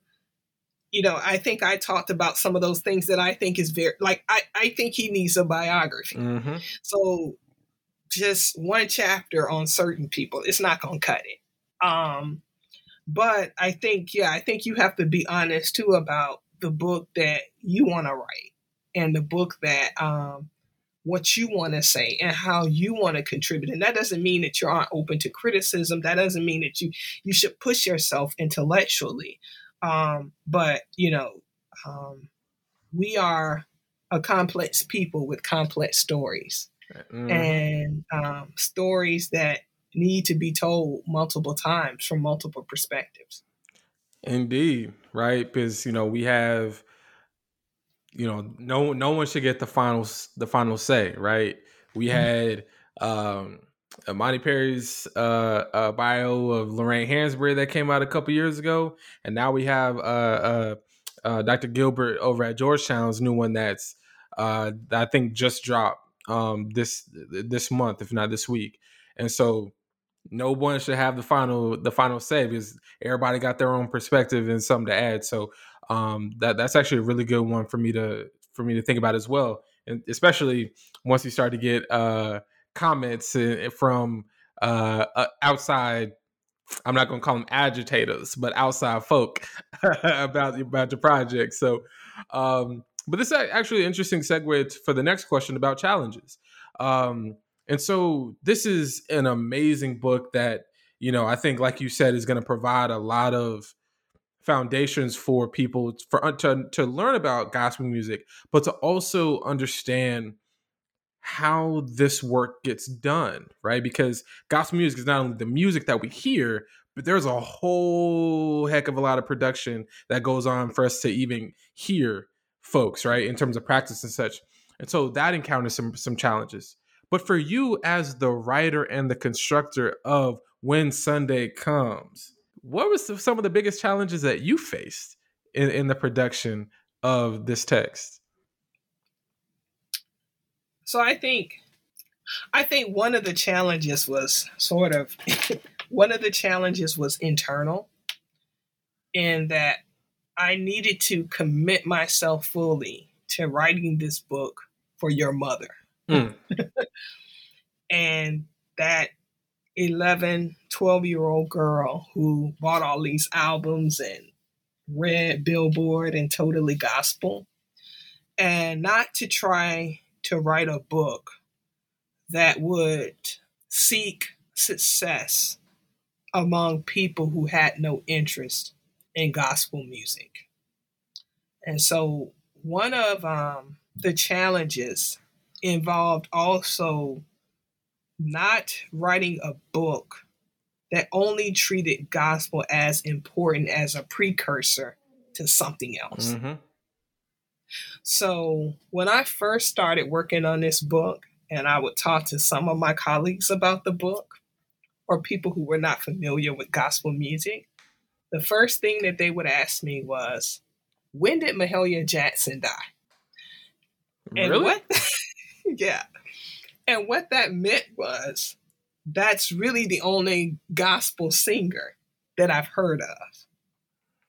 So I knew that I wanted to write a book that would be so engrossing and entertaining and good and deeply researched that even if you didn't know about the art form, you would want to read it. But I didn't want the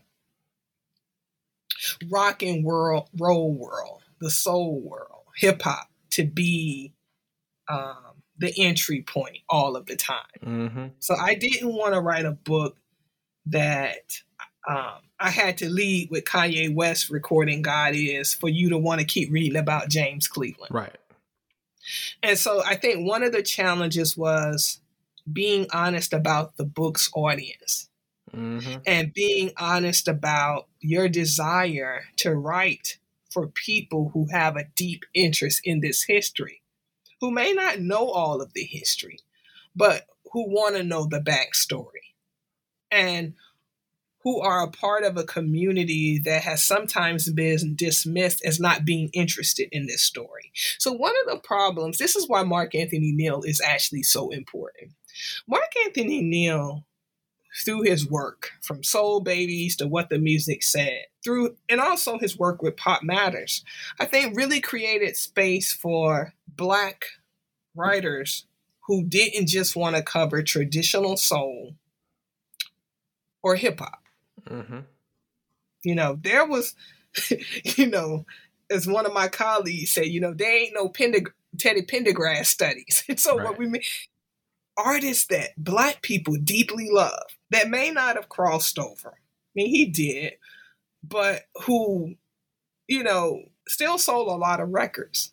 Not all every artist needed to cross over to be successful. Mm-hmm. But sometimes there's this idea that what matters is the music that crossed over. Right. And so, really, to be honest with you, perfectly honest with you, I had to be very clear. No, I'm gonna, I'm gonna have a chapter on Vanessa Bell Armstrong. There it is. Well, I, we never heard of her. Oh yeah, but you know, oh, but I, but I know thousands who have heard of her. Right. So, to be honest, that was that was a um, that was a challenge to not sensationalize the story. Um, so those were two important challenges to have a certain clarity about who you wanted your audience to be, and to be and to be fine with that, mm-hmm. and to be fine with the results that that would uh, bring about. Because um, filmmaking has taught me that. Mm. Uh, in the sense that sometimes if the entry is not white supremacy, if the entry is not black people as objects, right? Uh, what we do with this. So, I mean, I've done films with Kevin Everson and they played all around the world. But sometimes when we screen film, someone said, well, why don't you have a part in a film like where black people getting beat up doing it? So it's because that's not the kind of film that we're making. But the point is, it's like that's what you want to center. You know, no, we don't make stuff about Confederate monuments. Mm-hmm. It's not to say that that work isn't important, but that's not what we do. But sometimes there's a push to make it, oh, but that's what you should be doing. No, y'all can do that but I'm gonna make a film about you know Black Greek life mm-hmm. because the interiority of our lives matter, mm-hmm. and so you have to be. I think with gospel music, um, you have to be very clear about that. On a on the flip side, I had to be very clear that like that artist that you love, that you watch on YouTube, to hit them 10 notes that you love to watch, but they couldn't sell 10 records in the 1980s. I'm not putting them in there. No, just I'm actually I'm not joking, but uh, so I think there's also this kind of um I had to also be very clear about the artist that I wanted to focus on. And I think some people may think that I put too much emphasis on kind of the commercial success. Right. But I think that when there's a bunch of people who can agree upon your greatness and they agree upon it by purchasing your album, like to me, like that matters. And so that also meant, yeah, like um, being being very specific about Claudrena stay in 1985. Sometimes I had to stay in 1985 and not 2015 memories of 1985. Mm and embrace my position as a historian, but also as a consumer. Mm-hmm. And listen to that voice as well. Um, and so that was, you know, in some ways, those were challenges. The archives, to me, the challenge is the state of them, not my access to them. So that's the thing that I worry about a lot. Um, but it was, um, I mean, I, I the archives were pretty good. So I would say that was, you know, those are the the big challenges, being clear about the audience and also overcoming my fears about not knowing that some of the technicalities of music. And sometimes when you rely, you know, to treat these folks as artists and not just as as a, as a um, entry point into some kind of sociological conversation. So to take the art seriously. Mm-hmm. And, and and and that to me that that final part about taking the art seriously, um, because I think at the end of the day, the people that you're writing about are not only the artists, but you yourself as the writer is an artist as well. And that's not only because you are a filmmaker, but also your your your role as a historian um, is is an is an artistic role. Hence why some people's writing ability is phenomenal, and some, you know, it's it's not you know it's not as great. But maybe their research, you know, the their deep you know archival um, uh, uh, ability to to to to weave stories together can be you know one of their greatest assets. And so to me, you you you you you know you're you, you know, you you you Dr. Claudrena Harold, you know what I'm saying? Like you you out here. And not only you are a chair of a department. So my goodness, Lord of Lord bless you. Um uh, for real. And so um and, and also your uh comments here bring to mind this this next question too as a good transition. And so one thing when Sunday comes makes clear is that there is a major difference between CCM, contemporary Christian music, and gospel music, and specifically of the black variety here um, unless you're, I guess, Paula White trying to, you know, Africa, Africa, Africa, Africa, you know, whatever. Uh, and and on a side note, it really makes me so annoyed that her church base is in Orlando, not far from or the Orlando area where I grew up. But that's a whole nother story. Um, but as you take stock of the sonic landscape and see the popularity of things like you know Hillsong and Elevation Music and other CCM acts, you know sometimes they're also bringing people who you would consider as gospel artists into their orbit. Hmm. I'm glad you could see me as as I say this. Uh, what slash who do you see ultimately as the future of gospel music? I know that's a lot, but I'm very much interested to know, you know, what your thoughts are about this back and forth, kind of like this volley, but also looking forward. Like, what is the future of gospel music as a genre? You know, I don't know. Um, because to me, the future of gospel music is so intertwined with the question of the future of the black church mm. and also the future of the music industry. And, um, you know, it's interesting that you mentioned something like Hillsong because I also feel as if so many artists who are now music directors at these mega churches, mm-hmm. um, which is actually a major source of income. Um, it's hard to it's hard to answer that question when the industry is just different. And so um, I can't think of anyone. I think if you asked me in 1996, mm-hmm. I would have said Kirk Franklin. Right. Um, and not just because he was so huge, but because as, as a result of his success and you know, GospoCentric, which was a black owned label, and you had Trinity Five Seven, and it just, um, it's hard to, it's hard to say. I mean, in a post Verzuz moment, I've been watching a lot of like SWV interviews. Mm-hmm. Lord help me, and I've been and I've been listening to Coko talk about the industry and this very question and you know she's talking about A&R and um, it's interesting because I think we see record labels as oppressive and they kind of are, but she was talking about a certain kind of I think quality control mm-hmm. that you used to have that's just different now. Um, I feel like sometimes when I hear people talk about gospel singers and performers, someone is like showing you a YouTube clip of somebody performing like on I don't know, in their house, in their studio, and it's like they're hitting the right notes, mm-hmm. and we're watching them live on Instagram, and it's just so it's so different. So I, it's hard for me to really say um, what the future is. What I hope the future is is artistic innovation, spiritual depth, mm. and political engagement. Um, is it Lecrae? Am I saying that right? Yeah, yeah. Um, you know, because of the book and because people kept asking me about the contemporary moment. Yeah. Uh, I, I, you know, I started listening to to him more, and um, you know, there are a lot of there's some interesting stuff. Mm-hmm. You know, um, I just never been into gospel and and I know he would hate this term gospel rap. That's you know, yeah. but I can't say that has come a long ways from like the 80s because mm-hmm. it used to be some horrible like gospel rap, uh, gospel hip hop. Um, but you know, I mean, it's like I'm not as I'm not as familiar with that, but um, I, I mean, and there are great singers.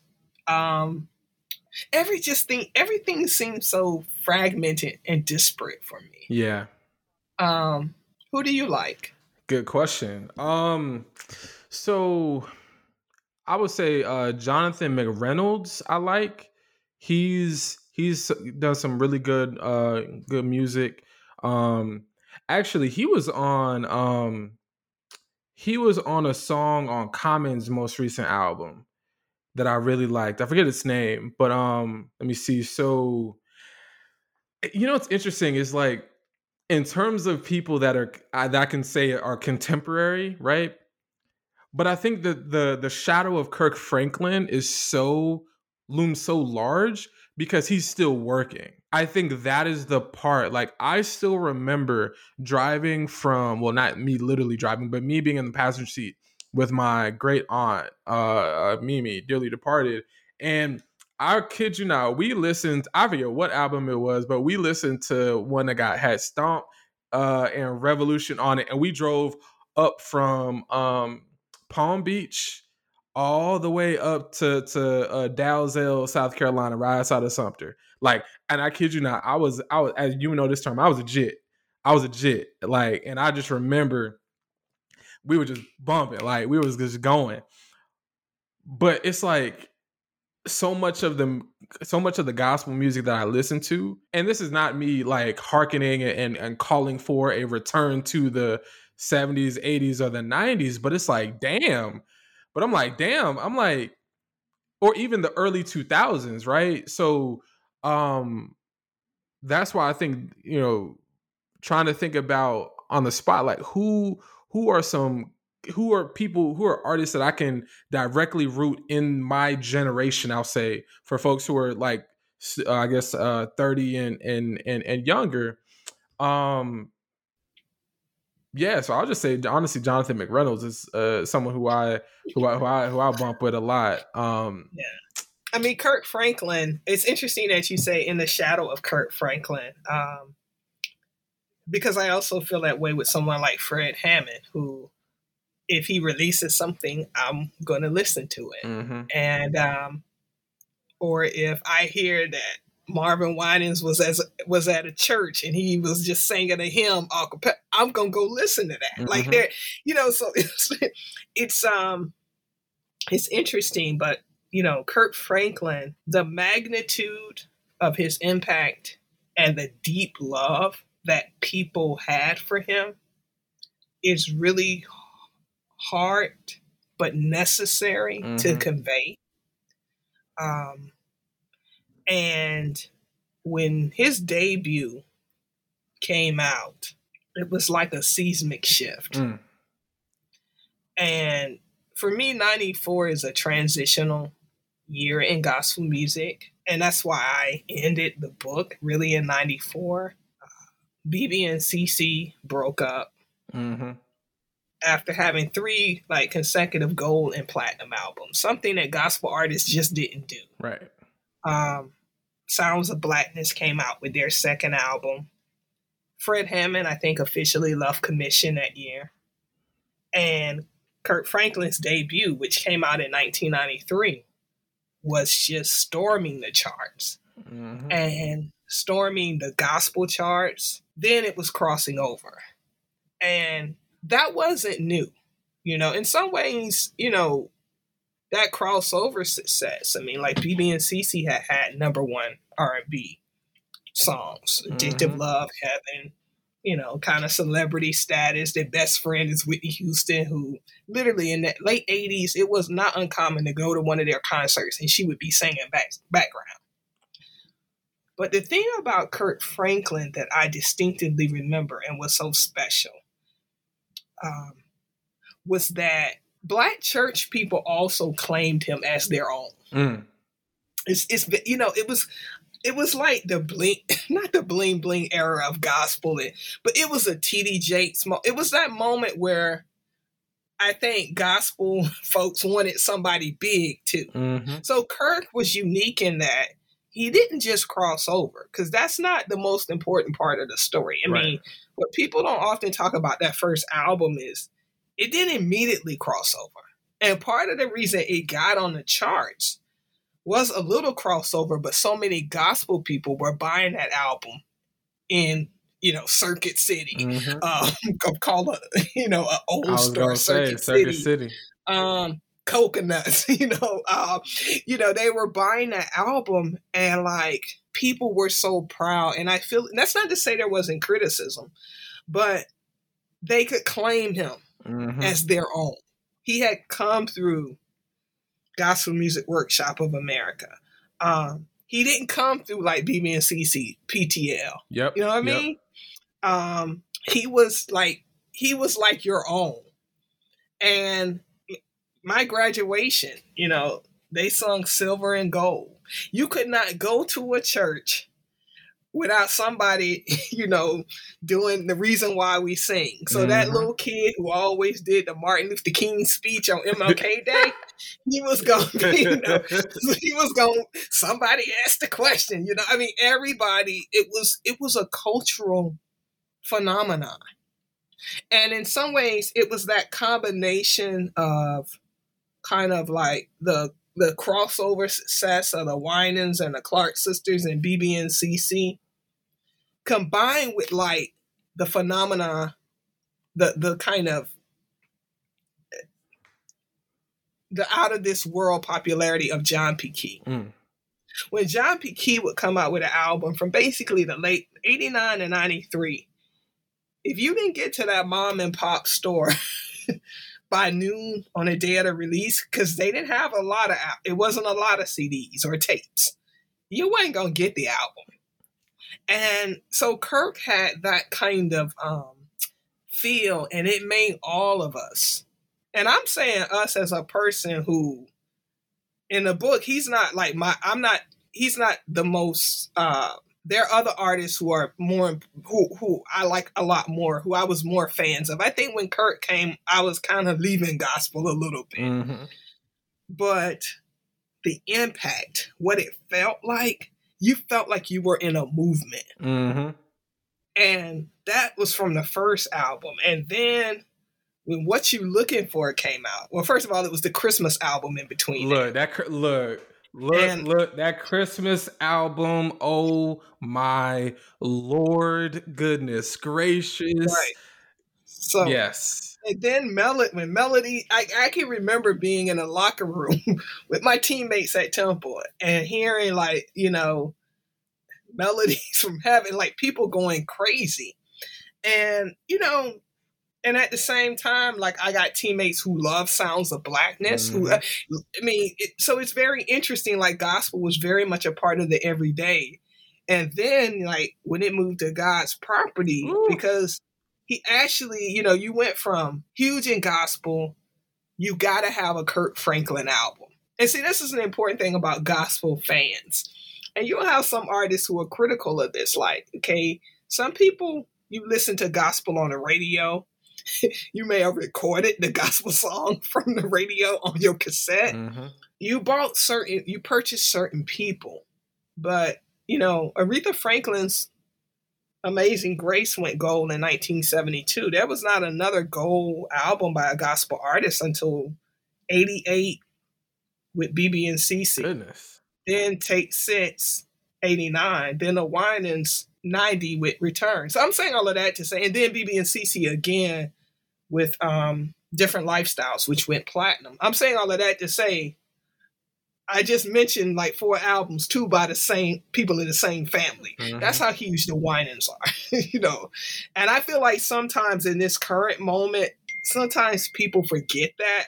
But then Kirk came along, and the album is just going up, you know, on the top of the charts. And then Trinity Five Seven, then Yolanda, you know, who's always been big in gospel. So you had this moment from 94 to really 2000 that gospel is just Fred Hammond, first platinum album with pages, um, what chapters in the pages in the chapter. I can never get that right. but it was like, it was so, it was a great moment. And I was so happy for gospel artists. And I'm not trying to kind of fetishize sales, but it, it makes your life better. See, part of it is, my uncle was in the music industry, you know, mm-hmm. and you know his hits in, you know, what a man. That song was a sample of one of his songs, Candi Staton Young Hearts Run Free. BB King, I like the little life that I sing about. Uh, my cousin Jackie Moore, Precious Precious, that was a gold album. But I know what life is like too when you don't sell. Mm-hmm. And I know, so for people to sell and be able to tour and be able to support themselves. And as a result, what you saw with Kirk is constantly just pushing the art forward, you know. And um, it was like it was amazing and it was cool. And he went from then you could see him on MTV. Like Stomp was played on MTV. Right. And so that was like you know, it reminded me of a time I never forget. I used to, I saw BeBe and CeCe's uh, "Lost Without You" playing on "Guiding Light," one of the stories, mm-hmm. like in a in a part that you know they shouldn't be playing a gospel song. but it was also what people would accuse them of was this lyrical ambiguity. Mm. That they made these songs where they just said he or she or this and that, and they wrote differently, and that was cool. That was some of the criticism of Andraé Crouch. But you know, Kirk is like Jesus should love me so. It's so. I mean, like it, it just was church. Mm-hmm. And then you had all of these people in the in the in the secular world, and that's always with gospel artists. Whether it's you know Quincy Jones asking Andraé Crouch, like, hook me up with Color Purple. It's always that with gospel artists. And so, um, yeah, I, you know, I've, I've said too much, but like those moments we have to really like capture. And here's the thing about Kirk Franklin. Those are our moments. Mm-hmm. Exactly. If he play at if he play at the BET Awards, everybody gonna know that song. Yep. It may be different at the Grammys. Mm-hmm our this is the way I look at it, and I talk about this in the book. Michael Jackson's homegoing service. Soon and very soon, Andraé Crouch. Whitney Houston's homegoing service. Marvin Winans, mm. Let the mm-hmm. Church Say Amen, written by Andraé Crouch. So gospel music is central to what we do. Yep. It is is a central, it's a central component of the culture. Um, and yeah, so I, you know, we didn't, you didn't ask me that question, but one of the reasons I stopped in Kirk with 94, because I knew I had to talk about Kirk Franklin.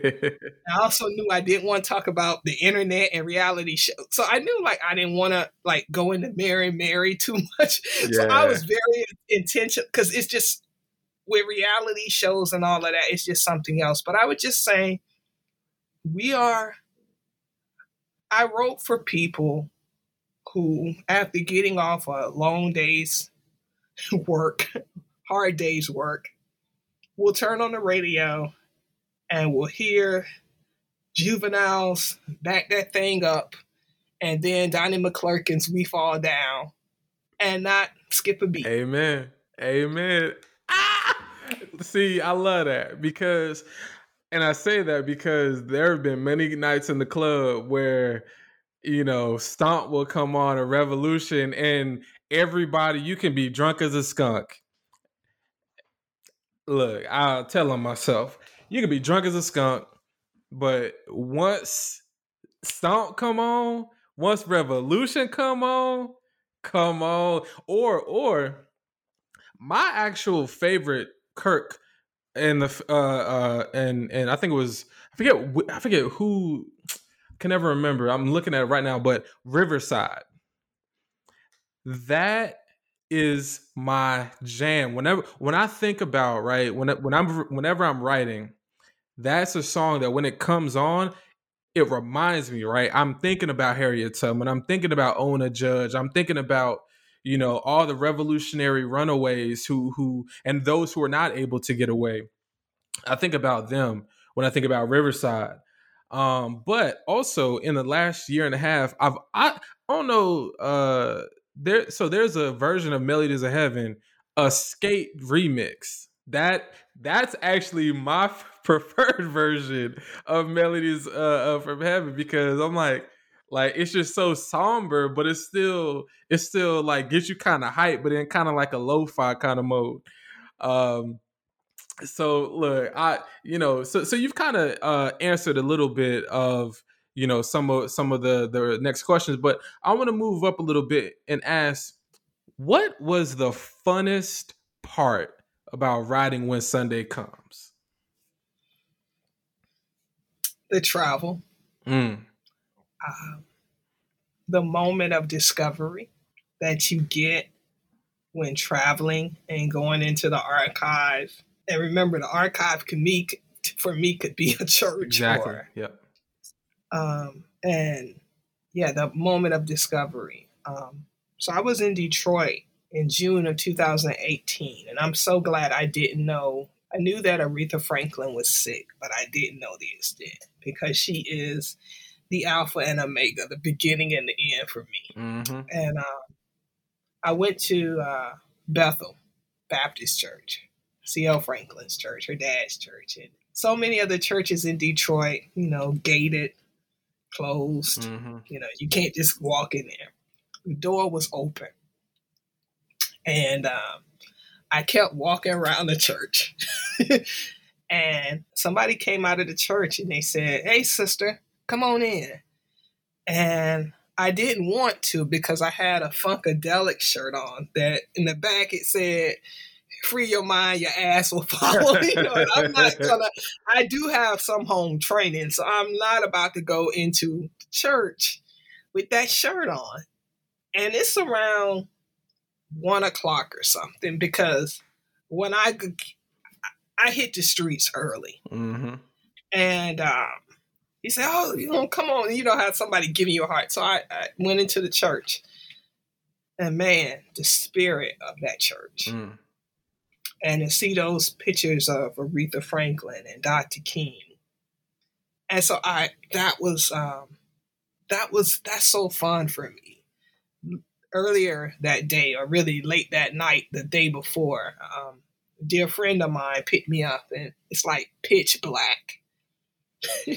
Detroit, you know, I got my camera and um, I hit uh, hit King Solomon Church. That's where the first gospel music workshop was held, and I took pictures. So I love fun for me is also taking pictures of these spaces. Mm-hmm. So I took a lot of the pictures, the the pictures um, that are in the book. Because once one thing, one challenge was Getty's. Yep. Man, they're like arm and a leg, Yep. you know. So those pictures are like five hundred dollars a pop. Yep. So I never forget. I'm complaining, and my my my colleague Kevin was like, "Adrena, just shoot pictures yourself."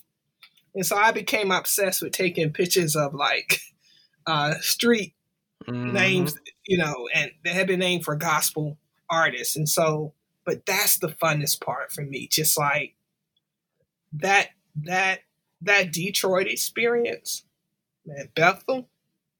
And I just sat in the pew, sit down, you know, and sat in the pew. And I thought about James Cleveland being there and the training that he provided. Yep. I thought about, you know, the Republic of New Africa and, and some of the black nationalist stuff Yeah. that uh, organizations. Um, and I thought about 1987 when she recorded uh, that album with Thomas Whitfield, and just to be there and just to sit there. And so I, it was amazing. And that next, you know, I left there and I walked from Bethel to Shrine of the Madonna. Whew. And then I walked from there to Motown. Mm-hmm. And then what became very clear to me is that all of this is in walking distance. So what Damn. emerges out of that moment are sounds that are shaping each other. Mm-hmm. So, you know, they all are emerging from this space. And then I hit God, God's World, which is a black owned record store that's right across the street from um, um, Bishop Sherrod's. I never say his name, she, Bishop Sheard, uh, you know, his church. Um, and I walk over there just to get a to get a picture of uh, Karen Clark's uh, parking spot. That is. you know, that's that's what I care about now. And being in God's world, this guy Larry Robinson, who's really close to the owner of um, Sound of Gospel, which the Clark sisters recording on, but also they own he owned Westbound Records, and that was like Ohio Players, um, Parliament Funkadelic. And I was like asking him questions. So he tells me stories of, yeah, before they made it big, Commissioned used to practice in one of my stores. Wow. And he used at one point he he owned like a lot of you know there were a lot of uh, different stores. And then I asked him questions about like the Clark sisters. Mhm. He's like, um, yeah, turn your recorder off. Oh. You know, and it wasn't bad, bad. But I had these questions about which the film on them kind of touched on a little bit, Okay. but questions about, you know, record contracts and all of these Mhm. things that I had heard. And by the time he finished, I knew about so many things from Dr. Mattie Clark, Right. uh, Ma- Mattie Moss Clark to George Clinton. Whew. And and most of it I you know some of it I was able to quickly because I had somebody else with me to kind of to write it down Yeah. but what I also learned was the most important lesson was not in a quote. He was like sit here and let me tell you. See you have to feel the story. You have to know the story. You have to and you have to gain a respect for the story. And um that's what he gave me so like sometimes i was wa- I, so there's certain things you know like even watching the movie i was like no that's different than what i heard Right. but um but that's not it's some so what you learn too is like that's some of the things we think are important are not important Mm-hmm. some things some of the things that you learn is the conditions under which people make this music you can never fully uh, explain or communicate um, or make public some things you don't want to make public Right. some things aren't for a kind of mass consumption where we question the business acumen of certain people. Um, that's one of the things I didn't like about some of the conversation on social media doing the Clark sisters, that movie about publishing rights and stuff. I'll just say this none of those conversations, people, those conversations were off because there's so much of that story that wasn't told and we don't know. Right. Uh, and I think too, one of the things uh, about having a family member that's kind of like was in the industry, I sometimes think about, okay, what do you treat that artist that you're talking about just how you would treat your uncle if you was writing about him. Mm. Uh, and so that also indicates that sometimes you can be a little too close to the story. Yeah. But yeah, the process of just traveling, going to Nashville, eating that hot chicken. Look, look, look. Now, did you, look having a hot chicken next to the to to the uh, Ole Smoky uh, uh, distillery. Yeah. Look. You know, so it was like the travel, hot chicken. Okay, I'm gonna go by all of these studios where Shirley Caesar recorded, even if they're closed now. Like it, it don't it doesn't matter because I'm gonna get a sense of, you know, uh so that that summer I just took road trips. Like I Mhm. so I like left Charlottesville and I just I just drove. Uh then I think I parked in um yeah, I just was driving. And then I flew somewhere. Like I got to Chicago, then Detroit. Uh, but it was just like, yeah, it's always, you know, going to Shirley Caesar's church. Like, you know, just seeing those dynamics. Um, John P. Um, so that was the fun part. Just, you know, kind of immersing myself in um in the culture, going to record stores, um, trying to find stores once you get the address Mhm. and you find out that the black owned store is no longer at that spot, but it's been replaced by a hipster store. Mm. So, also during this process, you know, I've seen three, maybe there were six black owned gospel shops in the country.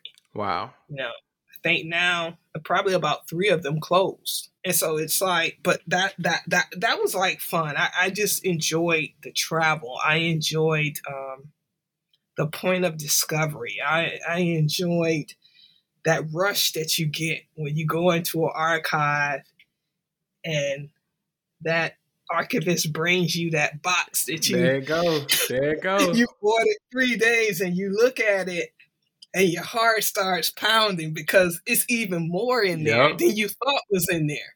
So I had experience where they say, "Oh, yeah, baby, we got two files," and then you get there, um, and it's like two boxes Mhm. instead. So for me, like that's that was the fun part, immersing myself in the process of discovery. Like that was so, um, that was like an eating There it is. on those trips, man. Thank thank God. You know, like you know, yeah. So my the the spaces that I like favorite places were definitely Detroit, uh, Chicago, um, Nashville, and Oakland. Um, so like when I went to Oakland, you know, and by that point Edwin Hawkins had passed. Mm. So um, like they rent Walter Hawkins. I think they rent that church out. So it's also dealing with the empty space, the, the things that don't exist anymore. Yeah. Um, but I, I went to Paramount where, you know, that gospel where, you know, gospel movie was made and the, you know, the iconic Clark sisters performance of Is My Living in Vain? And just seeing that space was just like really powerful and meaningful for me. Um, and yeah, just um, and I think like one time when I was in Oakland, actually I made a film. Uh, well, one of my students was there, and we did she did a film on um, Records, and so it's funny that film is now played at various film festivals. She did a really good job, but I was actually screening another film when that was um when I was just doing the research, wow. and so yeah, it was um it was cool.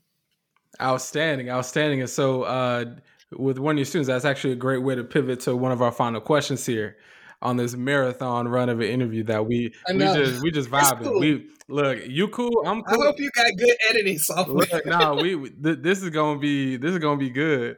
Uh, so I mentioned earlier that you are a prolific scholar. But what our listeners should also learn from our interview is that you are also an incredibly dynamic and kind teacher. But Adam, how would you know that if you've never stepped foot a day of your life in Charlottesville, Virginia? Well, shout out to the homies Allison Mitchell, Kiera Price, and Malcolm Cameron, because I know y'all listening. And thank y'all for for for talking up uh, Dr. Harold here uh, on today. So, how are the musical artists and big concepts slash themes and when Sunday comes reflected in your classroom teaching at UVA and the broader publics that you write for, including my mother? uh, you know, teaching is the most important thing that I do. And um, I would have never survived in academia uh, without teaching uh, and without that connection uh, with students. Um, I've in my 17 years at the University of Virginia, I've taught a variety of courses from intro to African American and African studies um, to, uh, of course, I teach called Black Fire on the history of African Americans at UVA. And of course, from Motown to hip hop, which I started teaching in 2010.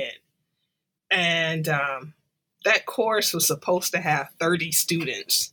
and it ended up with uh I think I ended up letting like 70 in. Damn. And then um I taught a variation of the course in 2013 called The Sounds of Blackness. And it had 144 students and like 141 were African American. Wow.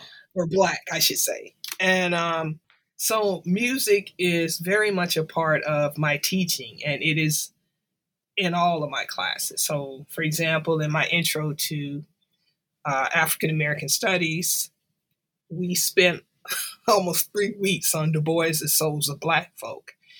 And I teach it as a foundational text in Black Studies. And so the first had, you know, what does it mean to be a problem? And we think about that in terms of Africana philosophy. Um, we, you know, I have we t- we talk about um, the meaning of progress. Um, that's a section in sociology, and then we have a section where we talk about Booker T. Washington W.B. Du Bois and that debate, but also thinking about political science. So I may have them read some Adolph Reed or you know um, Oliver Cox's um, stuff mm-hmm. on Booker T. Washington. But then we focus on you know of the sorrow songs. Yep and we think about that as a foundational text in terms of Black um, music criticism, ethnomusicology. So they read that along with probably something from like Greg Tate or Daphne Brooks. Mm-hmm. Uh, always Amiri Baraka's Blues People, usually the introduction to that. Um, and um, thinking about music. So music is intertwined in all of this, but my Motown and hip hop class explores the evolution of African American, you know, popular music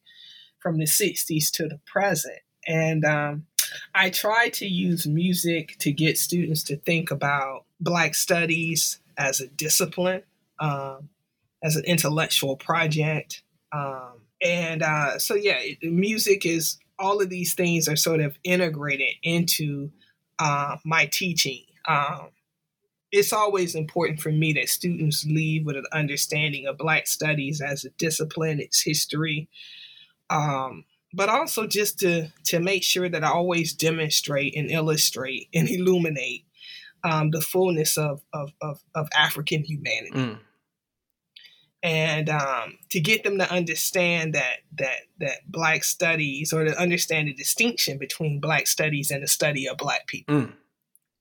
and um, music is a way to get them to think about these things, to think about intertextuality, to think about how generations are always talking to each other and with each other. Um, uh, to think about the sampling that always goes on in Black intellectual life.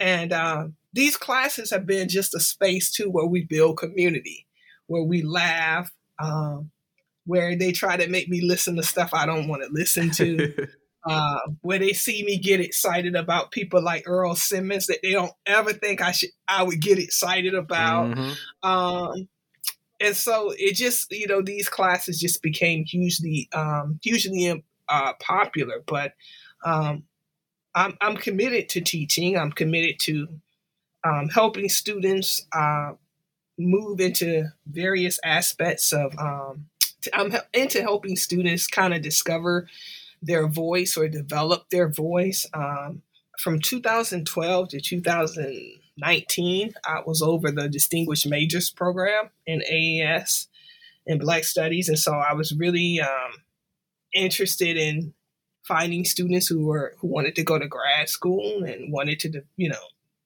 have a career in academia. Uh, so it's it's kind of interesting. The first class that I had, um, or DMP DMP group, um, in 2012. Uh, one of them um, just you know finished from UPenn last year, and so you're always really nervous about you know you want them to get jobs, and she her way of telling me that she had gotten a job was like she emailed me and she was like. Yo, what's up, colleague? she got a job at UVA in the uh, in the cur- in, in the School of Education, Mhm. and so um, yeah. But I'm I'm just really um, yeah. I'm committed to uh, teaching. I'm really committed to undergraduate training too. I, I need that. I mean, I like my graduate students. Don't get me wrong, but um, um, yeah, I, I have I teach these really you know pretty big courses at UVA, and so it's always about teaching, but connecting the students to other people and really building um really building community. So um, I think that shows in my work too. I'm always trying to community is important to me. Um, to to write about it, but to also create it in a process of um, art making, Mhm. you know, in the process of making things to like create community. And so the idea is like um, that these students will build community in the classroom, you know, so it doesn't surprise me like when I see without me even saying anything, my former student, you know, JT Wrong helping another student. Like they all Like know me. each other. Like so like so the student that I just told you about who got this job, uh, who's gonna be an assistant professor at UVA, um, her first year, Adom Getachew was her like peer advisor. Wow. So you know, like Adom is a former student of mine. So um, For real? yeah, Golly, yeah. Okay. yeah. So I mean, like like Adom and um, yeah, Adom and JT. So Adom graduated a year after JT. Mhm. Um, yeah, and you know, Adom has always been like a boss. Um, you know, I remember one time I couldn't find my Black Reconstruction copy, mm-hmm. copy of Black Reconstruction. I remember like walking over because I, I don't know, was I not texting or something? I should have been like in 2008, but I don't know. Maybe I lost my phone. And she lives on the lawn mm-hmm. and knocking on the door and saying, "Can I borrow you?" You know, so Adom is all yeah. Adom was always like on another level, but like to think about that, like that genealogy, and so, um, you know, Adom and Wintry and so, like when Wintry told me she got the job here, Adom was the first person I text. Mm-hmm. Uh, but um, so that's extremely, you know, important for me, and it's important like people like Kiara that they know about people like Adom, mm-hmm. and it's it, it's to understand that like your job is to create community, you know. So that's even like when we're doing the films and stuff. Like it's about it's about it's about art making but it's also about community and so for me like teaching yeah it's the classroom and that's extremely important like at the end of the day that's every tuesday and thursday for an hour and a half or hour and 15 minutes you have a chance to shape how people view the world and you have an opportunity to have people shape how you view the world so like teaching is I don't compromise with that. Mm-hmm. That's not that's not optional. Uh, you know, that's the number one priority. Um, and so, yeah, you just constantly creating community. So in some ways, I think, and it's such it gives me such pleasure and joy. So I think even like when I think about the films that I've done with Kevin, a lot of it is about whether it's on the history of Black studies, whether it's on the story of Sly Stone coming to UVA in 73. It's a lot about is kind of recreating that effective dimension of my experience. Yeah. Goodness gracious. See, see, y'all, see, I told y'all. I see y'all know whenever we get someone in in the seat for New Books in African American Studies with me and everyone else on the channel, you know they're gonna bring that Black Fire because she's uh she's at UVA. So we already know Dr. Harold and Dr. Harold is from Duval. She from Duval County too. Jacksonville, if you know. You know what I'm saying? So Dr. Harold, this is our final question. And so it, we're gonna get it out on the fun one. So, you know, we're gonna return to to to the to the process a little bit. So I love asking my favorite historians and writers about their their own workspace. So if you had all the money in the world, money wasn't a thing, and you needed to build your own writing, reading, and thinking space, what would it look like? What would it smell like? What art would you get? And what is playing in the background? Paint the picture for the people, Professor. it would be uh, a lot of wood. uh, two story, books everywhere, earthy colors, um, multiple offices for other artists and writers to be in that space, mm-hmm. studio space. Um, Miles Davis, Nefertiti is probably playing. You can get some coffee, though I don't like coffee. Okay. um, it kind of looks like Adele's place, I think, from uh, Moesha. um, you know, I've always wanted like a book. You know what? It would be like. Mm-mm. I'm sorry, this is this this not poetic right now, but it would be like Sankofa in DC. Ooh, yes, yes, so yes. it would be bookstore, art space, um, so a lab where people want to um, show a film or play their music. Because in my mind, everything that I'm involved in eventually will come together. Mm-hmm. You know, so um, yeah, that's what it would look like. It would um yeah, it would be kind of it would be like an art open art space. Um some of that modernistic furniture. Uh, I like that kind of stuff. Mm-hmm. Um, every maybe every other Saturday, you could um, we screen a film. You can listen to some poetry. Um, so it would be a, a, space open for artists Artist Talks. Mm-hmm. Yeah, it's like so. I guess it's like Sankofa meets the Astor Gate spot meets Moesha. Look, no, that's lovely. with Coko, with Coko and SWV singing in the background. though. Hey, I'm. I'm like kind of obsessed with that right now. There I'll it get over is. well, hey, Dr. Harold, y'all, this has been an amazing experience to talk with someone who I consider kindred because we both Florida people. You know what I'm saying? Like, it, it's just uh, lovely and amazing that y'all, we've had the amazing opportunity to chat with Dr. Claudrena and Harold, author of When Sunday Comes Gospel Music in the Soul and Hip Hop Eras. And this amazing book was published by our friends at the University of Illinois Press. And so, you know, it, please, y'all, go get this book. Please go get it today and whenever y'all listen to this interview. And if y'all like this podcast episode, please rate us and review us wherever you get your podcast. And so, this is your host, Adam McNeil of New Books in African American Studies. I believe this is episode number 86. And so, with no matter the number, we we we we got it done and i hope that y'all enjoy it because this has been a labor of love and dr harold it has been an amazing opportunity to chat with you not only today but as we say in the church on today. Because as we saw today it is interview time in the sanctuary. And so y'all until next time new books in african american studies adam mcneil over and out